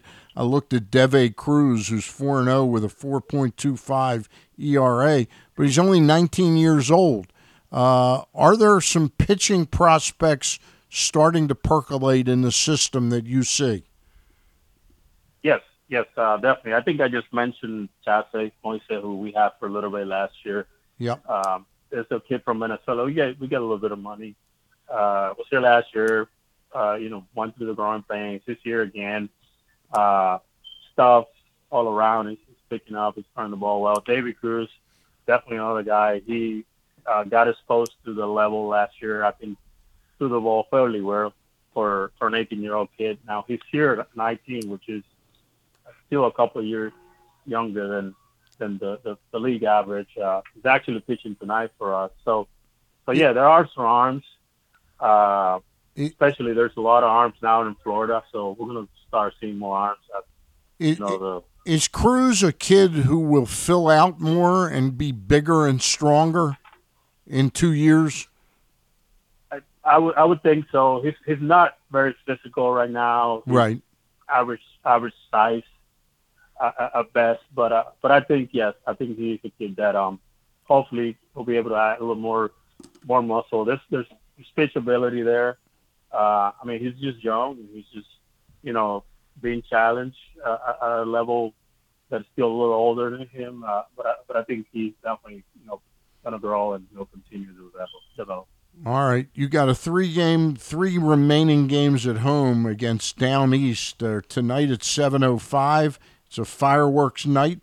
Seven oh five tomorrow night. It's another fireworks night, and then at two oh five on Sunday afternoon. You then hit the road for uh, let's see, it looks like six games, and then you come back on June the twentieth. You've got the Augusta team in there for six games. How's the attendance been so far? The weather's just starting to uh, get a little better. Uh, attendance has been good. Um, you know, actually a couple nights ago, dealing with all these smog, you know, coming down Yep. from up up north. Uh, I mean, we dealt with that the last couple nights, and I, I still think that the attendance was was pretty decent. So they're supporting the team. Uh, weather's nicer today. A lot better. It's actually the best it's been in the last uh, couple days. So yeah, looking forward for the fans to continue to you know uh, show up and support our team. Felipe, thank you so much for joining us. It's been a real pleasure talking to you, and I know you're doing a great job with uh, the Delmarva Shorebirds, bringing some of the, these kids to uh, to a position for them to succeed. Thank you so much for joining us. I appreciate it and thank you for having me. All right, there he is, Felipe Alou Jr., uh, the manager of the uh, Delmarva Shorebirds. Uh, good, good guy. I can tell he's a good guy. And I had a feeling there was a, you know, it's it's an important thing if you're investing so much money in these kids in the international signing area, um, Griffin. It's it's a good thing to have managers that speak the language because it's a crucial first couple years at you know these kids come o- over. It's an entirely different culture. They're homesick. They don't know how to speak english a lot of them at this time. It really helps to have coaches and managers like a felipe alou jr Yeah, I mean it's almost a almost a requirement really for that for that level of uh for that level of the organization. And uh, really any organization if you're you know a good well run organization like it appears the Orioles are kind of you know turning towards in the last sev- several years especially with the farm system. You know, I, it's really interesting because you brought it up to Lee uh, Lowenfish about the international signings. We have not even seen. I mean, you know, we haven't seen. I guess Felix Bautista was must have been an international signing by the Du, by the Duquette regime. I'm guessing. You know, but but they weren't spending any money. Dan hadn't got the approval from Peter to really delve into this area the way they're invested now, and we haven't even begun to see the fruits of that labor. And I think, like I said, 25, 26, 27, all of a sudden, if you get two pitchers on your on your staff of 12 or 13 pitchers, if you get two pitchers and one regular player, That's a that's a big that's a chunk of your team, three or four players. You know, suddenly starts to be fifteen percent, twenty percent, uh, and and I think it'll grow from there too. And I think that's one of the ways that you will be able to afford keeping top level talent is because you'll be able to get it, uh, you know, in the system a little bit cheaper uh, in the international market. Yeah, you want to stay here and uh, we'll we'll uh, we'll connect with uh, Steve Stewart here. Yep. All right. Orioles uh, play tonight, uh, weather permitting or air quality permitting, and all signs seem to point to the day uh, being a lot better uh, position uh, for that. Uh, yesterday would have been problematic if the Orioles had played at home. They got a three-game homestand against the Kansas City Royals, and uh, then a three-game uh, trip in by the uh, red hot Toronto Blue Jays, who are suddenly playing baseball at a much better uh, rate right now. They just swept the uh, Minnesota Twins, or did they win three out of four against them? I think they swept the Twins three in a row. Yeah. Uh, Toronto, no, wait a minute. They swept the Astros. They won three out of four against the Astros. I'm sorry. The Twins uh, lost three in a row to the um, who did they play? Anyway, we're going to take a timeout. I'll get back to who the Minnesota Twins played.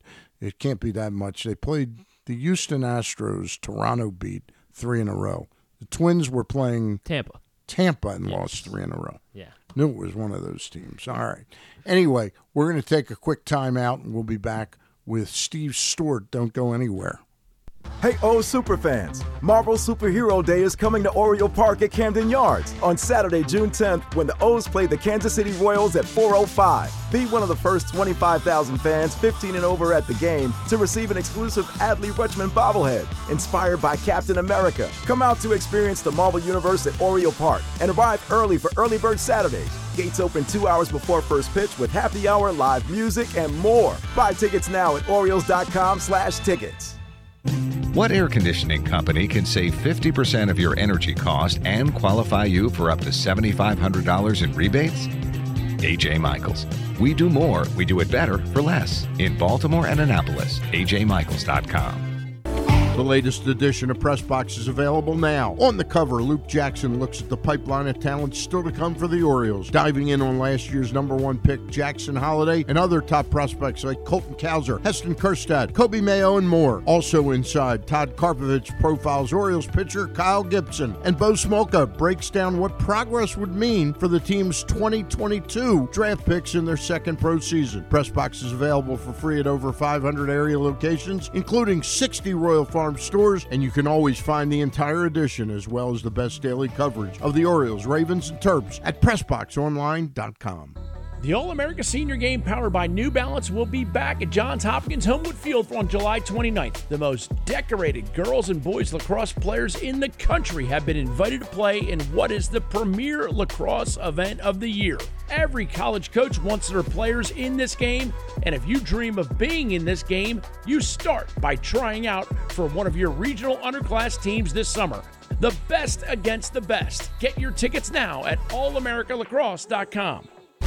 Costas Inn has been serving up delicious steamed crabs for over 50 years. Lately, the crabs you want to eat when the weather warms up have gotten harder and harder to get. So get your crab eating game plan in place. Make sure to stick this number on your fridge 410 477 1975. Call ahead and reserve the size crabs you want. You may be able to walk in, but you may also be disappointed at the size or maybe even get shut out altogether. So call ahead, have a plan, and then arrive on your crab eating vacation. Costas also has delicious crab soup and crab cakes. The Costas Inn at 4100 North Point Boulevard. For more than 50 years, they've been satisfying crab lovers in and around Baltimore. Make the most out of every day in your Toyota RAV4. Available in hybrid or gas only models. A RAV4 can get you where you want to go in style. Check out buyatoyota.com for deals on new RAV4s from your local Toyota dealer today. Check out PressBoxOnline.com every day to find daily winners and betting advice from Jeremy Kahn. And if you want some advice about life decisions that you probably shouldn't make, here's Glenn Clark. Stan Charles, Stan the Fan Charles, in for Glenn Clark. Again, Glenn has had a uh, family uh, situation, family funeral today. Glenn will be back in on Monday. We are joined now by one of the voices of the Kansas City Royals, and that is an old friend. Uh, he was former sports director at WBAL Radio and part of the Oriole broadcast team for a while. It's Steve Stewart. Steve, how are you? Hey, Stan, doing uh, doing well. How about yourself? Doing pretty well. Doing pretty well. Um, wanted to catch up with you and, and, get a little scouting report on what's going right and what's going wrong with the Kansas City Royals. Do you think they've got this thing starting to head in the right direction this season? Well, we're all hoping so. Uh, what we're hoping is the turnaround is going to start looking like what the Orioles have been doing. Uh, the question is when. Yeah, we're not quite there yet. It's a very, very young. You know, the core of the team is still young and learning and hasn't established themselves yet. Uh, there's definitely some talent here, some high draft picks here.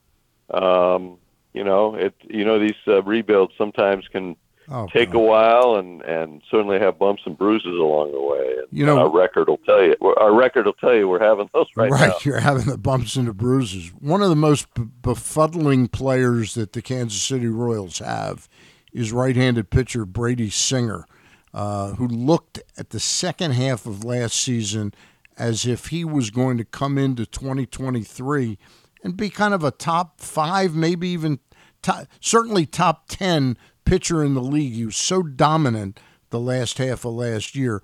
And this year he he slipped backwards again. What do you think happened? Yeah, it's been it's been frustrating. No, certainly frustrating for him. Uh, it's frustrating for the club. But you know, I do think, and and he's not the only guy you'll hear this about. You know, he was on the WBC uh, team USA Right.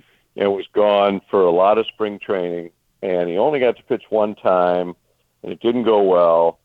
And so he pitched, you know, two innings or whatever over a, a, about a three week period or something like that. So that that that didn't help, right? That kind of got it started in kind of a tough way because then you come back and you're a little bit rushed to get ready for your season, and so the season didn't get off to a good start Right.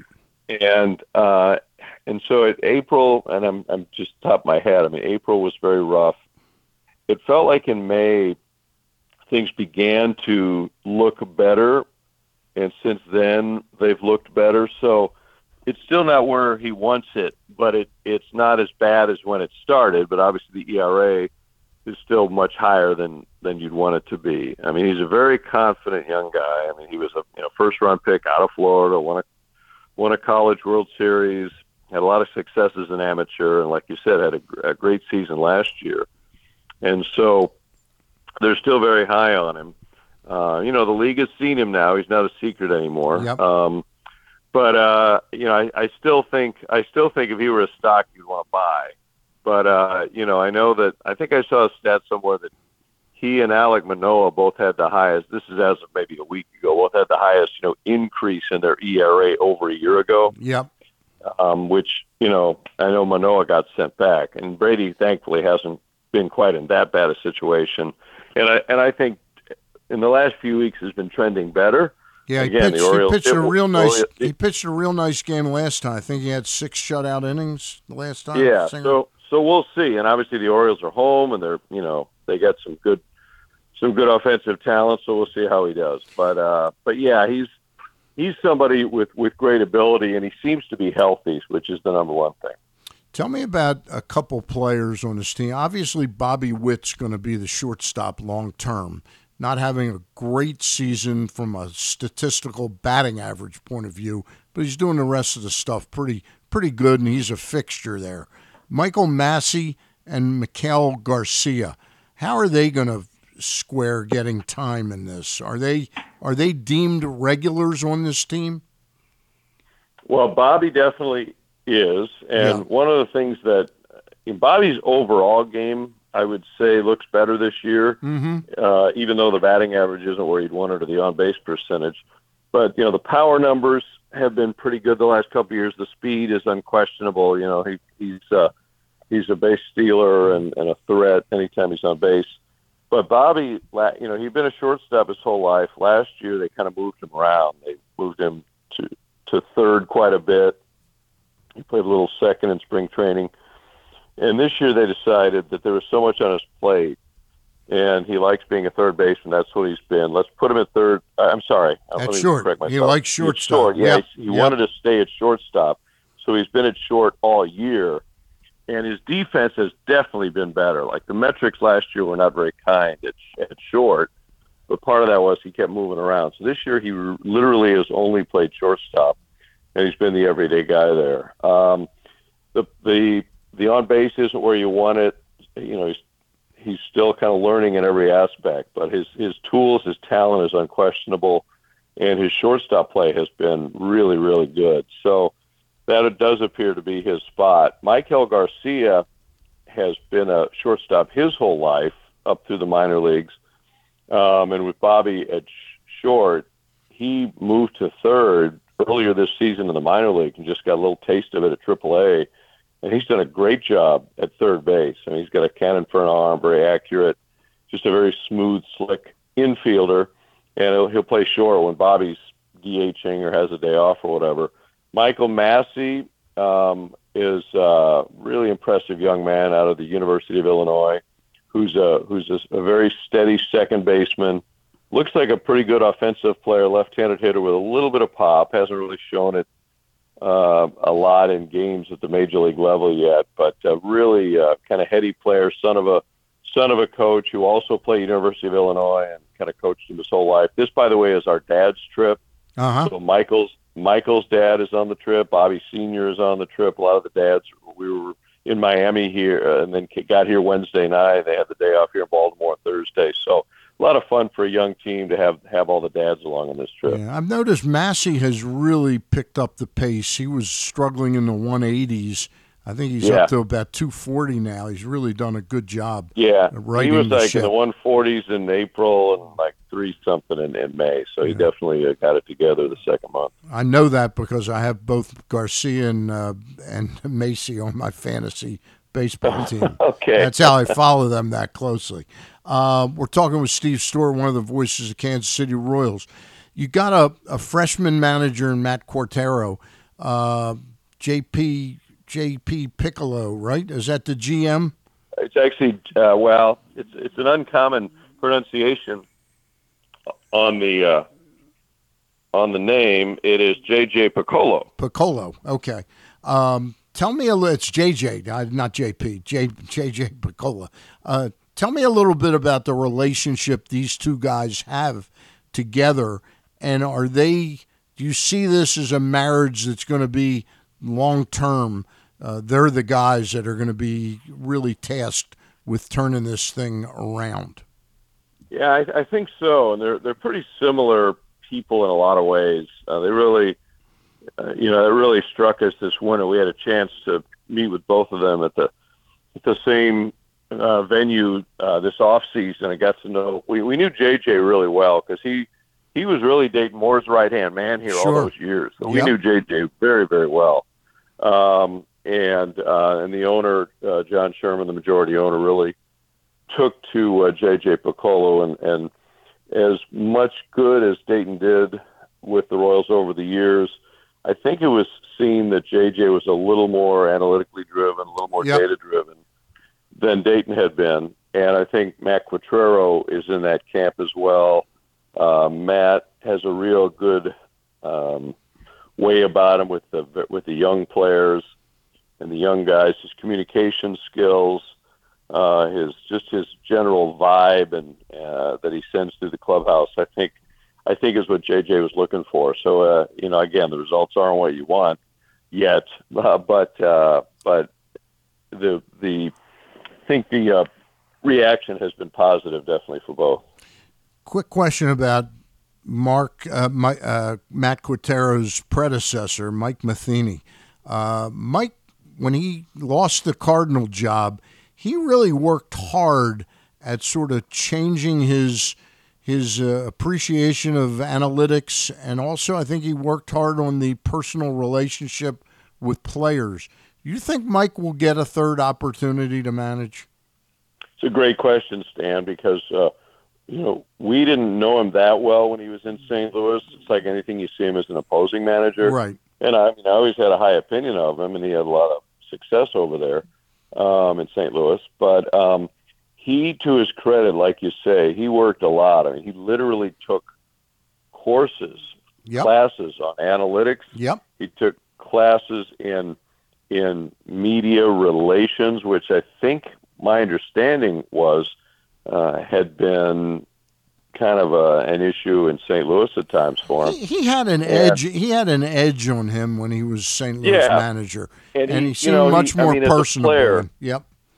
Yeah, I mean, he that's just how he's wired. I mean, he, you know, that's what made him. You know, he won four Gold Gloves. Yep. He's a really good catcher, leader for a long time, and uh, and he does have a little bit of an edge, I guess. But I'll tell you what, with us, he, uh, I, whatever we heard about him from St. Louis, we didn't see that. I mean, he was he was fantastic with all the media every minute of every day we ever dealt with him, uh, and it just felt. And the analytics, I mean, he he clearly clearly dove into the data and was very comfortable in all those respects. So I I I don't know for sure. You know, I know that you know he's got a big family. He's he's got grandchildren now, and and even though he's not a you know he's still a young guy. Yeah, um, right. So I don't know. I w- I wouldn't be surprised. I'll put it that way. 'cause Yeah. he's a really good baseball man. Yeah, I think he's still well respected.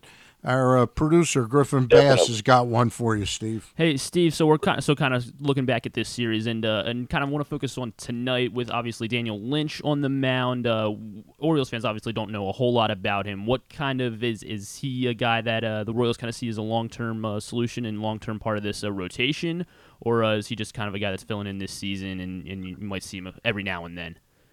Well, they hope they hope he's you know kind of a fixture in the rotation like they hope Brady is as well.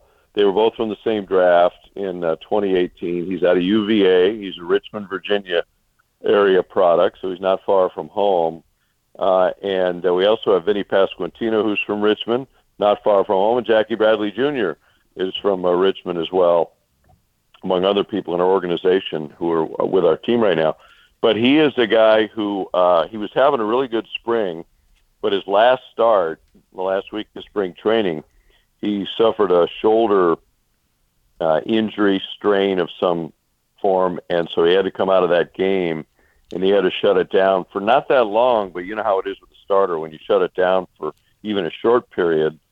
uh, You know, you, it's frustrating. You spend all that time building up the whole spring, and then you got to start all over again. So he really missed April and uh, and into May. I think most of May. So he's only, I think, two starts into his uh, his season, two or three. But he's a lefty who's six six, who's not a fireballer, but he's got a pretty good fastball, ninety four ninety five, pretty good movement and pretty good off speed stuff. And his changeup's been working really well for him. You know, again, in the in the little bit of time we've seen him this year. But you know, th- this whole season for this group is about answering questions and hopefully taking a step forward, whatever that step is. And Daniel is definitely in that group, so we'll see. We haven't seen yet the full picture what we're hoping to see, um, but he's definitely, uh, you know, he's definitely shown ability uh, at times of what his ceiling can be. But again, no idea tonight what we'll see. Uh, and then I guess except except that he'll probably have a pretty good contingent here from Virginia. Gotcha. And on Sunday, I guess uh, so. The Royals haven't really announced their starter yet, but it seems like it's kind of lined up to be Zach Greinke. Uh, I'm not sure if, if you know if that'll be if if, if or if, or if it if, if it should be Greinke. I guess the Orioles Orioles fans are kind of hoping to avoid him as he blanked the Orioles obviously a month ago uh, in in Kansas City.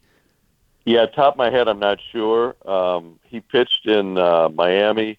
Um, you know, the the Royals. You know, another young pitcher they don't have this year is Kris Bubic, who's out with Tommy John for the year, and so they've they've they've employed an opener more frequently than they ever have in the past. Of course, that's something Matt Quatraro was comfortable with from his Tampa Bay days, and even in Tampa Bay, they would only do it because they didn't have enough starters. You know, and uh, so the Royals have used you know Carlos Hernandez as a starter, and then brought in Mike Mayers, uh, the maybe the second or third inning after that. So so they've used that combo uh, as well as these other guys we're talking about. You know, we got Greinke, of. Lyles just pitched, just pitched the other night. Hernandez is somebody who really struggled early in the season, and he now that he's been that opener, it seems like it's really worked well for him. It has, Dan. Uh, you know, you know about young guys that throw really hard. there's always a learn. There, usually, there's a learning curve, and a lot of times there's a there's a wildness factor they have to work through. And Carlos definitely had that. He came up in 2020, the COVID year. You know that was a that was a weird year because certain guys got rushed, and either you were in the alternate site camp all year, or you jumped to the big leagues before you were ready because there was no minor leagues at the time. And he wound up coming up in 2020 and has had some really good flashes and some rough times. They've had him start, they've had him relieve. But I, you know, I'd say if you if you watch him pitch, he really does profile as a back of the bullpen Mhm. kind of talent, as long as he's you know on his game. And and the the opening thing really has agreed with him, you know. And uh, the last time out, it was two innings, boom, boom, boom, six up, six down, three strikeouts. Um, and and it's it's carried over somewhat into him also pitching in relief, although you know still like you know you always know those late innings, especially the eighth and the ninth. You know, with with not much of a safety net, is a little different animal than even the first and second inning. Although there you are facing the top of the order and the middle of the order if you're in for six outs, so it's good experience. So he's a, another guy that we're you know we're watching and and he's answering questions about his own future every time he goes out there. But you know when you throw a hundred and pretty good slider splitter with it, Yep. um, he's he's he's another buy in, in your in your market if you're looking for relief pitchers. Hey, I got one last question to ask you about a sort of obscure name in, in to, to outside of Kansas City, but you got another top prospect, a pitching prospect, draft pick, Jackson Kowar. Uh, tell me a little bit about him, and it looks like because we're we talk about it here with somebody like DL Hall in our system about should he be a Mhm. reliever or should they keep keep him as a starter.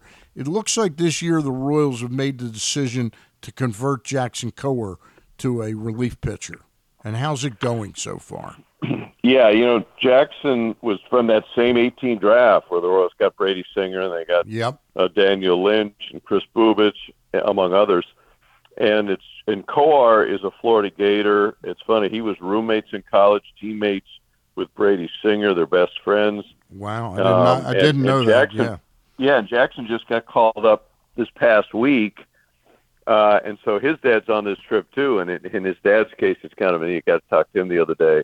You know, a lot of the dads had a few weeks' notice about this trip, and they could plan around it, Mhm. make make time in their schedule. He was like last minute. He's like, "Dad, you got to come on this trip." You know, and so his dad's, you know, his he's from Charlotte, and his dad's a banker, and was able to rearrange his schedule. His, his dad played one year in the minors with Toronto, um, and so he had a baseball background, played college ball. Obviously, Jackson uh, has gotten to the big leagues, and Jackson is one of these guys with pretty big arm and a great changeup, but the fastball changeup combo worked for him beautifully as an amateur through high school and college, even in even at Florida.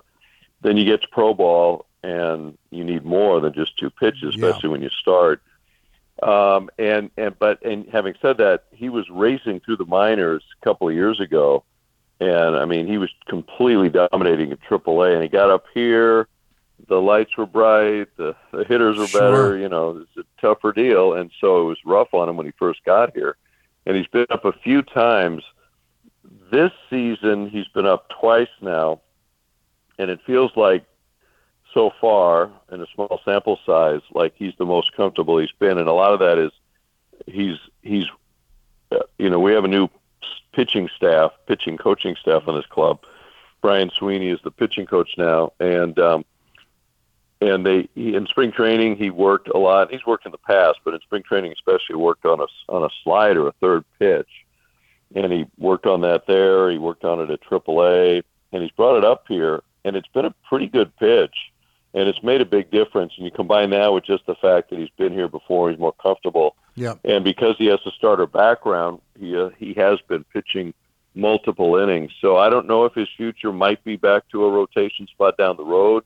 At the moment, they're happy, you know, with the bullpen, and uh, I mean, he still has, uh, you know, he's still a, he's been optioned this year already, so we don't know for sure if he's going to be here the whole year or not. But the, these a couple of times they've seen him recently, uh, he's looked pretty good. He's a good young man, and uh, uh, his dad taught him his taught him the changeup. He was telling us the other day he started throwing it when his dad had him throw when he was six years old. The circle change when his fingers weren't big enough yet, and he was throwing it all over the place. And he wanted to throw it other ways. That dad, dad was like, no, keep throwing it that way. And eventually he became a, he grew and his hand got bigger.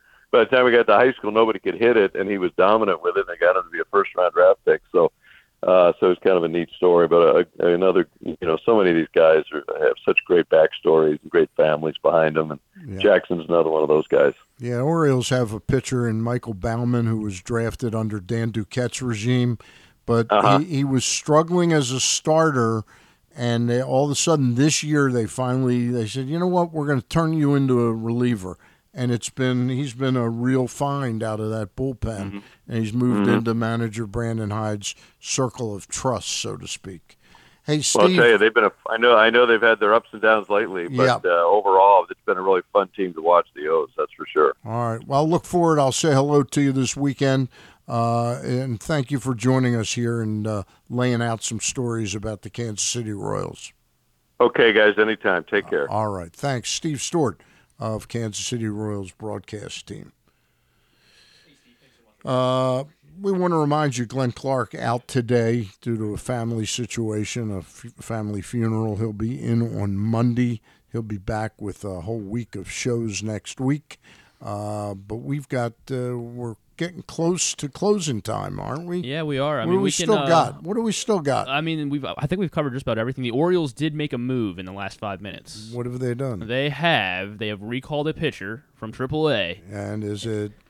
It is not Cole Irvin. It is Nick Vespi. They've optioned uh, Bruce Zimmermann. They've they've recalled Nick Vespi. So I guess kind of leaves it still open for tomorrow that they can make the yeah, move. Yeah, they could easily they could easily send Vespi down after tonight's Mhm. game and bring Cole Irvin up tomorrow. Yes. Yeah, Vespi still has, I think, two options left. Yeah. Um, obviously, I mean, you, you, st- you still want to see Cowser and Westburg at some point, and I guess it, it will not be today. You assume it won't be tomorrow either because they probably won't make like three, two or three moves. Yeah. All on a Saturday. Yeah. Um, But Vespi clearly here to be insurance tonight if they Mhm. need an arm. You know, it's it's interesting. I thought all along when we were worried about what, what they would do when Givens and Tate came back, and we got a dose of uh, more than a dose of Mychal Givens, uh, not ready, physically not ready. Um, so he's back on the IL. Michael Tate, uh, who knows when we'll see him this year. Dylan year? Tate, yeah. Dylan Tate. Yes. Michael Tate. I don't know where I got that from. Well, Michael Tate. Givens, Michael Tate, yeah. Yeah. Yeah, that's, that's probably what it was. yeah. That's probably got- what I it was. you, Stan. Yeah, I But but Keegan Akin was somebody I thought was doomed when they got back, and he was when they brought Givens in. Akin kind of went down. Akin's come back and he's looked pretty good his couple times out so far.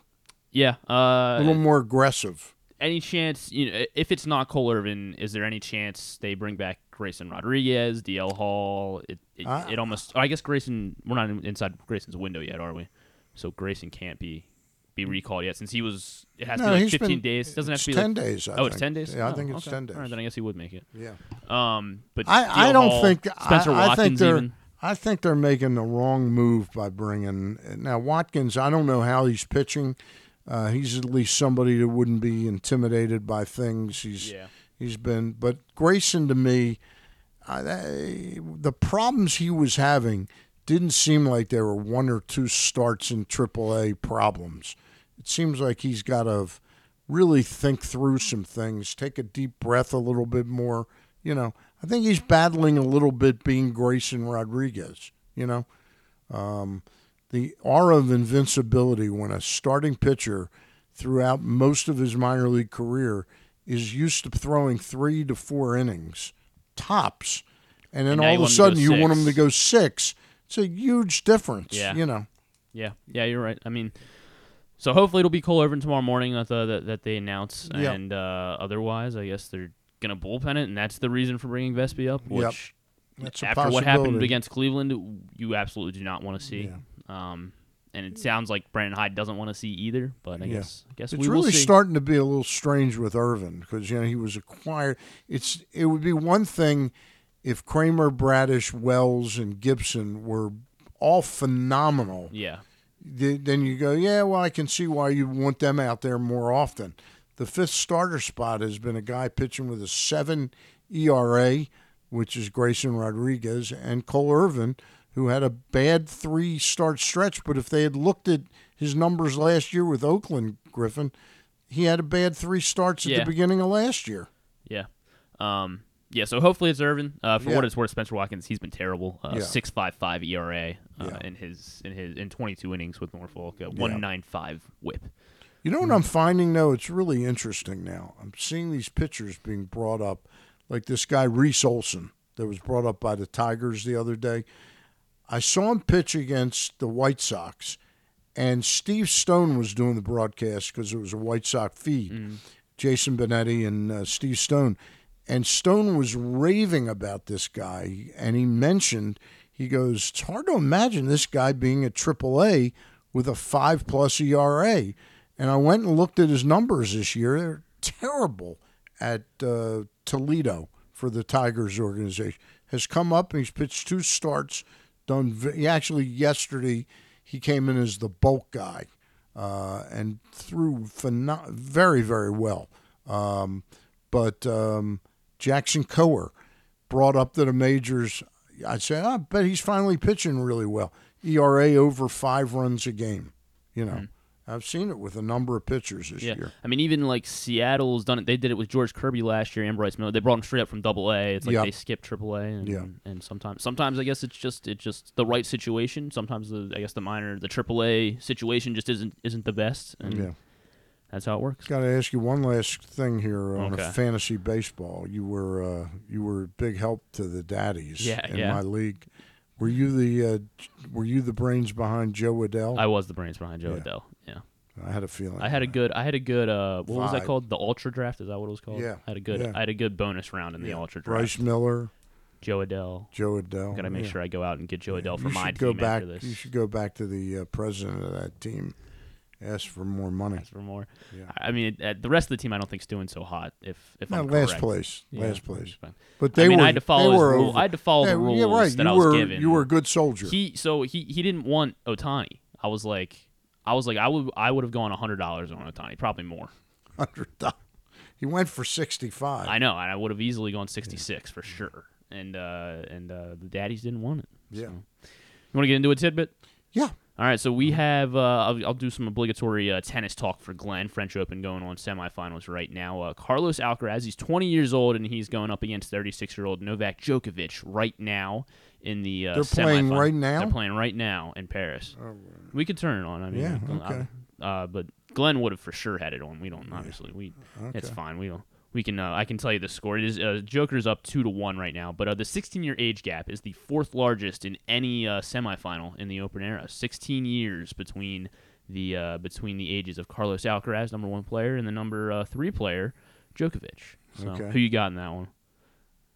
Uh, long term at this point, I like uh, Alcaraz. You like the younger? You like the Uh, youngster? yeah, but I but today I'm not sure. Yeah, I'm well, you'd be right. Uh, Alcaraz was favored, but uh, Joker's up two two sets to one right now, and he's currently up 3-0 in the fourth set, so he has a chance to close it out on uh, on young 20-year-old Carlos. Uh, so Glenn's gonna be disappointed, actually. Yeah, I was rooting for Alcaraz. Yeah, that. me And who's the other semifinal? Uh, the other one is Casper Ruud and Alexander Zverev, who Glenn does not like Zverev. Apparently, he's a he's a he's a bad guy. Yeah. So uh, I Glenn guess knows we're a- for. Glenn knows a thing or two about bad guys. Yeah. yeah, Oh, yeah. He does. Yeah, he does. Uh, Uh, the other nights also, Jon Gray had a great start for Texas. However, he did not get the win. He went uh, he went nine innings, complete game, four hits, one run. I bet on, uh, you know, uh, DraftKings has a no sweat bet. oh, okay. Where you bet it, and even if you lose, you, You get, get the money back. back, You can use to bet again. again tomorrow or later that night. And I took him First over. stand later that hour. I yeah. took him over Flaherty, Jack Flaherty, St. Louis, because he had not been pitching that well. Of course, he. You just it needed him dual- to It was a dual. It was a win, and Gray lost one to nothing. Yep. Yeah. Struck Twelve out 11 strikeouts. I Twelve. thought it was twelve strikeouts. Twelve strikeouts. Didn't walk a single batter. Allowed one run, and they lost one to nothing. Yeah. Gave is up a home run. Time, Gave a home run up to a rookie, uh, I believe you're right. I, I don't What? know who'd they play. I forget who. They, St. Louis and Texas. It was the Cardinals. oh, and you okay? So you it was took. it wasn't Walker and it wasn't Carlton. It was another guy hit the home run. I will tell you in ten seconds, Glenn. But however, it is the second time in uh in in history. Is it Alec Burleson? I think it was Alec it was- Burleson. I've never heard of him. Yeah, Good for him getting the win for the Cardinals on Wednesday night. Uh, second time ever that the that this pitcher that a pitcher gets given the loss with those numbers: complete game, nine innings, four hits or less, one run allowed, no walks, twelve or more strikeouts. The only other time it happened, was by this pitcher. You want to try to guess? And give me a give me. He one- lost. He lost to the Orioles in October second, twenty twelve. Chris Davis hit a home run in the fourth inning off him. Uh, this is the only other time that a pitcher's gone nine innings, allowed one run, uh, allowed four hits or fewer, didn't walk a single batter, and had twelve or more strikeouts. Can you give me a team he was with? He was with the Tampa Bay Rays. Back in that that era, would that have been Archer? Uh, not Archer. It was. You want to just give it to you? Yeah. Big game James. James Shields. Complete game. Ooh, struck yeah, out 15. yeah. Struck out 15. Uh, but however, gave up one home run. Orioles only had two hits in the whole game. Uh, and, It wasn't uh, a real good Oriole team. 2012. That was the year they made the playoffs. Oh, okay. Yeah, yeah. That was a good Orioles team. okay. Miguel Gonzalez was on the mound that night. Uh, went six and two thirds. That's Didn't a allow great. a run. That's a great question. Yeah. Great question. Uh, Brian Matusz appeared. Darren O'Day scoreless in, out of the bullpen, and Jim Johnson picked up his 51st save that season. And wait then a my minute, wait a minute. We beat uh, we beat James Shields. we beat James Shield one to nothing. Okay. We beat James Shield one James Shields one to nothing.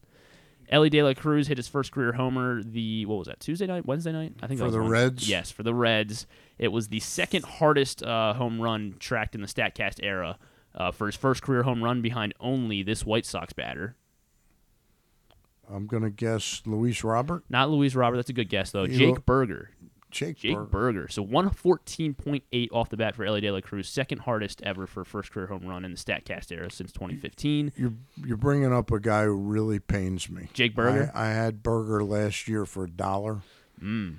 and Didn't like, and he no he was He was doing year? phenomenally. He was doing phenomenally well. He finally got in because Moncada, who was playing Moncada, sucks now. I mean, he really does. Moncada is. I have another he's, tidbit he's on a him. nothing. He's a nothing player anymore. Anyway, Burger's playing because Moncada's hurt. Plays about fourteen or fifteen games, and hits like seven home, six or seven home runs. You could look it up last year. Uh, all of a sudden, he gets hit on the hand and misses like three or four games. Moncada kind of comes back. Moncada is not doing well. No. Burger is screwed up because I forget he, if he went on the IL. He might have gone on the IL. This season? Or no, this year? is Last last year. year. Oh, okay. Comes back. La Russa buries him again because La Russa was feeling the heat, you know, of the, team doing. Yeah, since poorly. day one, yeah. Yeah. So I end up throwing Burger in in a trade. I have him for a dollar, and that guy didn't keep him this year, so he was available for me. And I go, ah, that White Sox organization, they don't know, ta- you know. I just didn't think he's he's capable of 35 home runs. Yeah, he's a Jake great. He's a great power bat. Um, maybe the Orioles can uh, find a way to get him and you Yeah. know put him where they where they're batting Mountcastle. Yeah. Um, and then finally, I wanted to. So for my actual trivia for you, I Yeah. wanted to do uh, strikeouts per nine. Obviously, ten strikeouts from Bradish last night, or you know, I keep saying last night. It was yesterday. Yeah. Uh, so for the qualified pitchers, uh, this is they've Well, pitched he thirty pitched or more. five innings. Yeah, Yeah. and he had ten strikeouts. Uh, he's still not in the top five of the uh, top Orioles in their strikeouts per nine this season. But I want to see if you can name the top five Orioles strikeouts per nine. Strikeouts per nine. Number one's got to be Bautista. You would be correct. Eighteen point six in thirty innings. He has sixty. Wait a minute. Where where the strikeouts go? How many exact strike? He's got thirty innings pitched and he has sixty-two strikeouts. That's um, It's- that's- it's he ridiculous. strikes out two out of Oh, yeah. every three hitters he faces. Um, I'm going to guess Cano is in there. Cano is top five. He has nine strikeouts per nine innings, so And, averaging and one are we inning. taking Bradish out of this? Thing? Yeah, Bradish, but Bradish is seventh on the list. Uh, Okay. even after even after So. Tyler Wells. Tyler Wells is fourth, Yeah. nine point two two strikeouts per nine this season. and and it's not Kremer. It can't be Gibson. Not so it's got to be relief pitcher. There's a Michael one more starter, Michael Baumann. That is correct. Yeah. nine point six four. He's got the third best strikeout per nine Okay. on the Orioles this season. Dean Kremer. Not Dean Kremer. It is a starter who is currently at AAA. It's not Cole. It's not Cole. It's not Cole Irvin. Who's a starter we have at AAA? We were talking about it a little bit like two seconds ago. Who? Grayson. Oh, great. Yeah. That's good. That's a good one. Grayson's That's got 11. Gone uh, but forgotten 12. for yeah, me. Yeah. So hopefully he'll be back to improve that number, 11.12 uh, strikeouts per nine, as he's got a 56 strikeouts in 45. I still think. major league innings. Where do you think the ceiling is for Grayson Rodriguez? I mean, ceiling. I, I think. or you can answer the floor. Where do yeah, you yeah. think? Well, I mean, like, the I think he hit be. the Hopefully, this is the floor. That's. Yeah. I guess that's what the hope's got to be. I mean, I don't think I ever see him being, you know, a Cy Young type pitcher. I, I mean, like, I don't it's so hard. All all the hype that he had is being. He was like, was he wasn't was he the number one prospect? Yeah. he was the number one prospect. No, in- number one pitching prospect in baseball. one Yeah, that's right. Yeah, yeah. I mean, and for that to be the case, it like I mean, you know, you're seeing seeing these guys, like you're Bryce seeing Miller. guys like Zach Gallen, Mhm, Bryce and Miller. Eury Perez with the Yeah. Marlins. The guy I wanted to get from the Marlins in the offseason was Jesus Luzardo. yeah, you know. and uh, the walk numbers just don't they, they don't do it. I mean, Dylan Cease la- Dylan Cease walk numbers are up this year, but last year Dylan Cease I think walked like 40 batters the entire Yeah. season. Yeah, they did. They And, did. uh, frankly, um, piss poor would be a little too harsh. They did a poor job at developing Grayson, uh, and I'll throw in the factor. I'll throw in the factor of the pandemic. You know, Yeah, that, yeah, and that that's obviously- a that's a qualifier. And they had they had two bad pieces of luck with developing him. One was the pandemic, and one was last year when it looked like he everything was going really really well, and he tears that lat muscle. Yeah. you know, um, and we don't know is that impacting him this year. I we could seen rather him last August or something if he I- stayed healthy. yeah, he would have been up. There's no question about it. I tend to think my point about how few innings he was pitching per start has a lot more to do with his struggles in the major leagues now. Mhm. You know, in other words, bunch of these home runs, and Luke Jackson was the one who pointed it out to me. Bunch of the home runs he gives up are on the third time he's facing a hitter. Uh, you know, the velocity's down a little. Definitely tired. Yeah, I mean, yeah. he, he he does a good job of getting two strikes in a count. Yep. Doesn't exactly finish, and that's exactly That's what we've. You know who had big problems with that at one time is Kevin Gausman had huge problems. I can't Well- tell you the times I would watch Gausman get to two strikes, and all of a sudden you go, he's going to get out of this inning with like thirty pitches in three innings, and, Mm-hmm. And then all of a it's like a sudden- it's like eight or nine foul balls, and you know The guy gets on, and then walk, the next walks guy, a guy, then another there's eight an pitch at error. bat. Yeah, yeah. So maybe we can maybe we can bring Gausman as like a coach or something, and uh, yeah, so that would work. That would work well. All right, do we have tubular? Yeah, we do. We have we have tubulars. We'll just start with the sports. Obviously, the Orioles tonight. It's going to be on Apple TV Plus tonight. I forgot about that, Yeah, yeah. Ryan Spilborghs. So he'll be on the call along with Alex Faust. Right. Um, Daniel Lynch. We talked about him on the mound for the Royals. Tyler Wells tonight. NBA Finals Game Four. Nuggets and the Heat. Nuggets on top, two to one. That one is eight thirty on ABC and the ESPN Network's tennis channel. Obviously, right now you got uh, Carlos Alcaraz and Novak Djokovic. Uh, Casper Ruud and Alexander Zverev will follow. Uh, I guess. Well, I guess they, I think they wanted to start at 11 a.m. Obviously, that is not going to happen because they're because Alcaraz and Joker are still going. MASN 2 is going to have the Nationals and Braves. Uh, ESPN Plus will have the Chrome and the Archers and the PLL, then the Water Dogs and the Redwoods on ESPN Plus tonight. Uh, FS1, the Acorn Stakes, horse racing. Belmont's tomorrow, right? Or is yes, it is. I believe it is. Yeah. No, wait a minute. The the Belmont it Is it- was on the nineteenth. it's next week. You're right. Yeah, yeah, next week. Yeah, next week, Three next week. weeks between the two. Um, golf channel, golf channel for the PGA Canadian Open round two, and Adrien Broner boxing tonight on FITE TV. That's pay per view. Orioles play tomorrow at four. Adley Rutschman bobblehead uh, giveaway. Are you getting that one, Stan? The uh, Captain America Adley bobblehead. Uh, it's a possibility. It's a possibility. It's a possibility. They'll probably give it to the media tonight. Oh, Yeah. okay. All right. Are you gonna? So you might get it twice, is what you're saying? No, I don't get it when I come in the ballpark the next day. Oh. They don't give me when you walk in behind home plate. You got these volunteers from the advocates. They do not give the giveaway to the media. The Mm. PR department does that.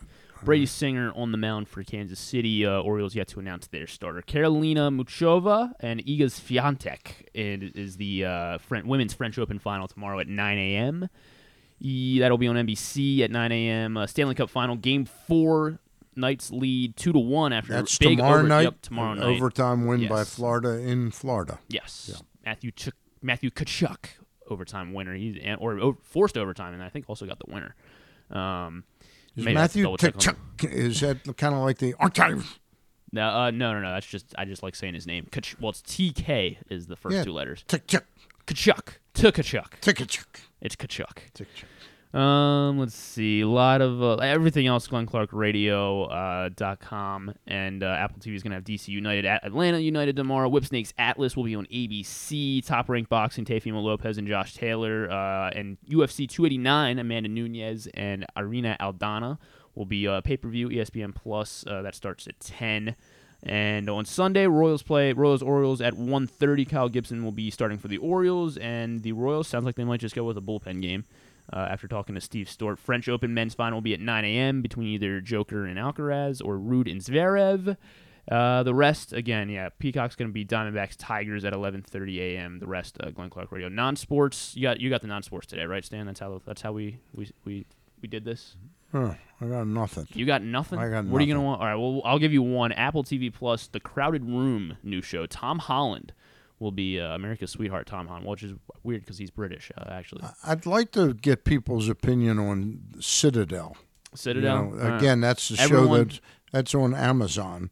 Yes. Fi- f- five episodes, six episodes, and it's a show. Be prepared for multiple spin-offs on this show. Okay. That I guess they'll cut back a little bit in the spending. The fifth. Fifty million dollars an episode to produce Citadel. That is- It's, the Russo it's brothers got fa- money. It's a long, it's a long game plan they have there. But trust me, I'm not in. The six episodes of Citadel weren't that interesting. so Tom Holland gets accused of murder, and Amanda Seyfried is like uh, investigating it because Tom Holland seems innocent. Uh, it's called The Crowded Room on Apple TV Plus, and that is uh, that is the really the non-sport highlight for the weekend. Amanda Um, Seyfried played Linda Lovelace in a movie. I believe you. Yeah. Uh, Got to talk to you one last time about a sponsor Yes. on the show, and that is the expert and award winning AJ Michaels Heating, AC, Plumbing, and Home Performance will improve your home's energy efficiency and comfort levels. AC season is upon us. New rebates and discounts are available. More at ajmichaels.com. Did you notice what happened there? Because I openly talked about screwing up the word new every time. You got it right. I got it right. Yeah. It's amazing. Well done. That's all I got for today. Yeah, thank uh, the guests of the show. We had uh, Marty Bass on.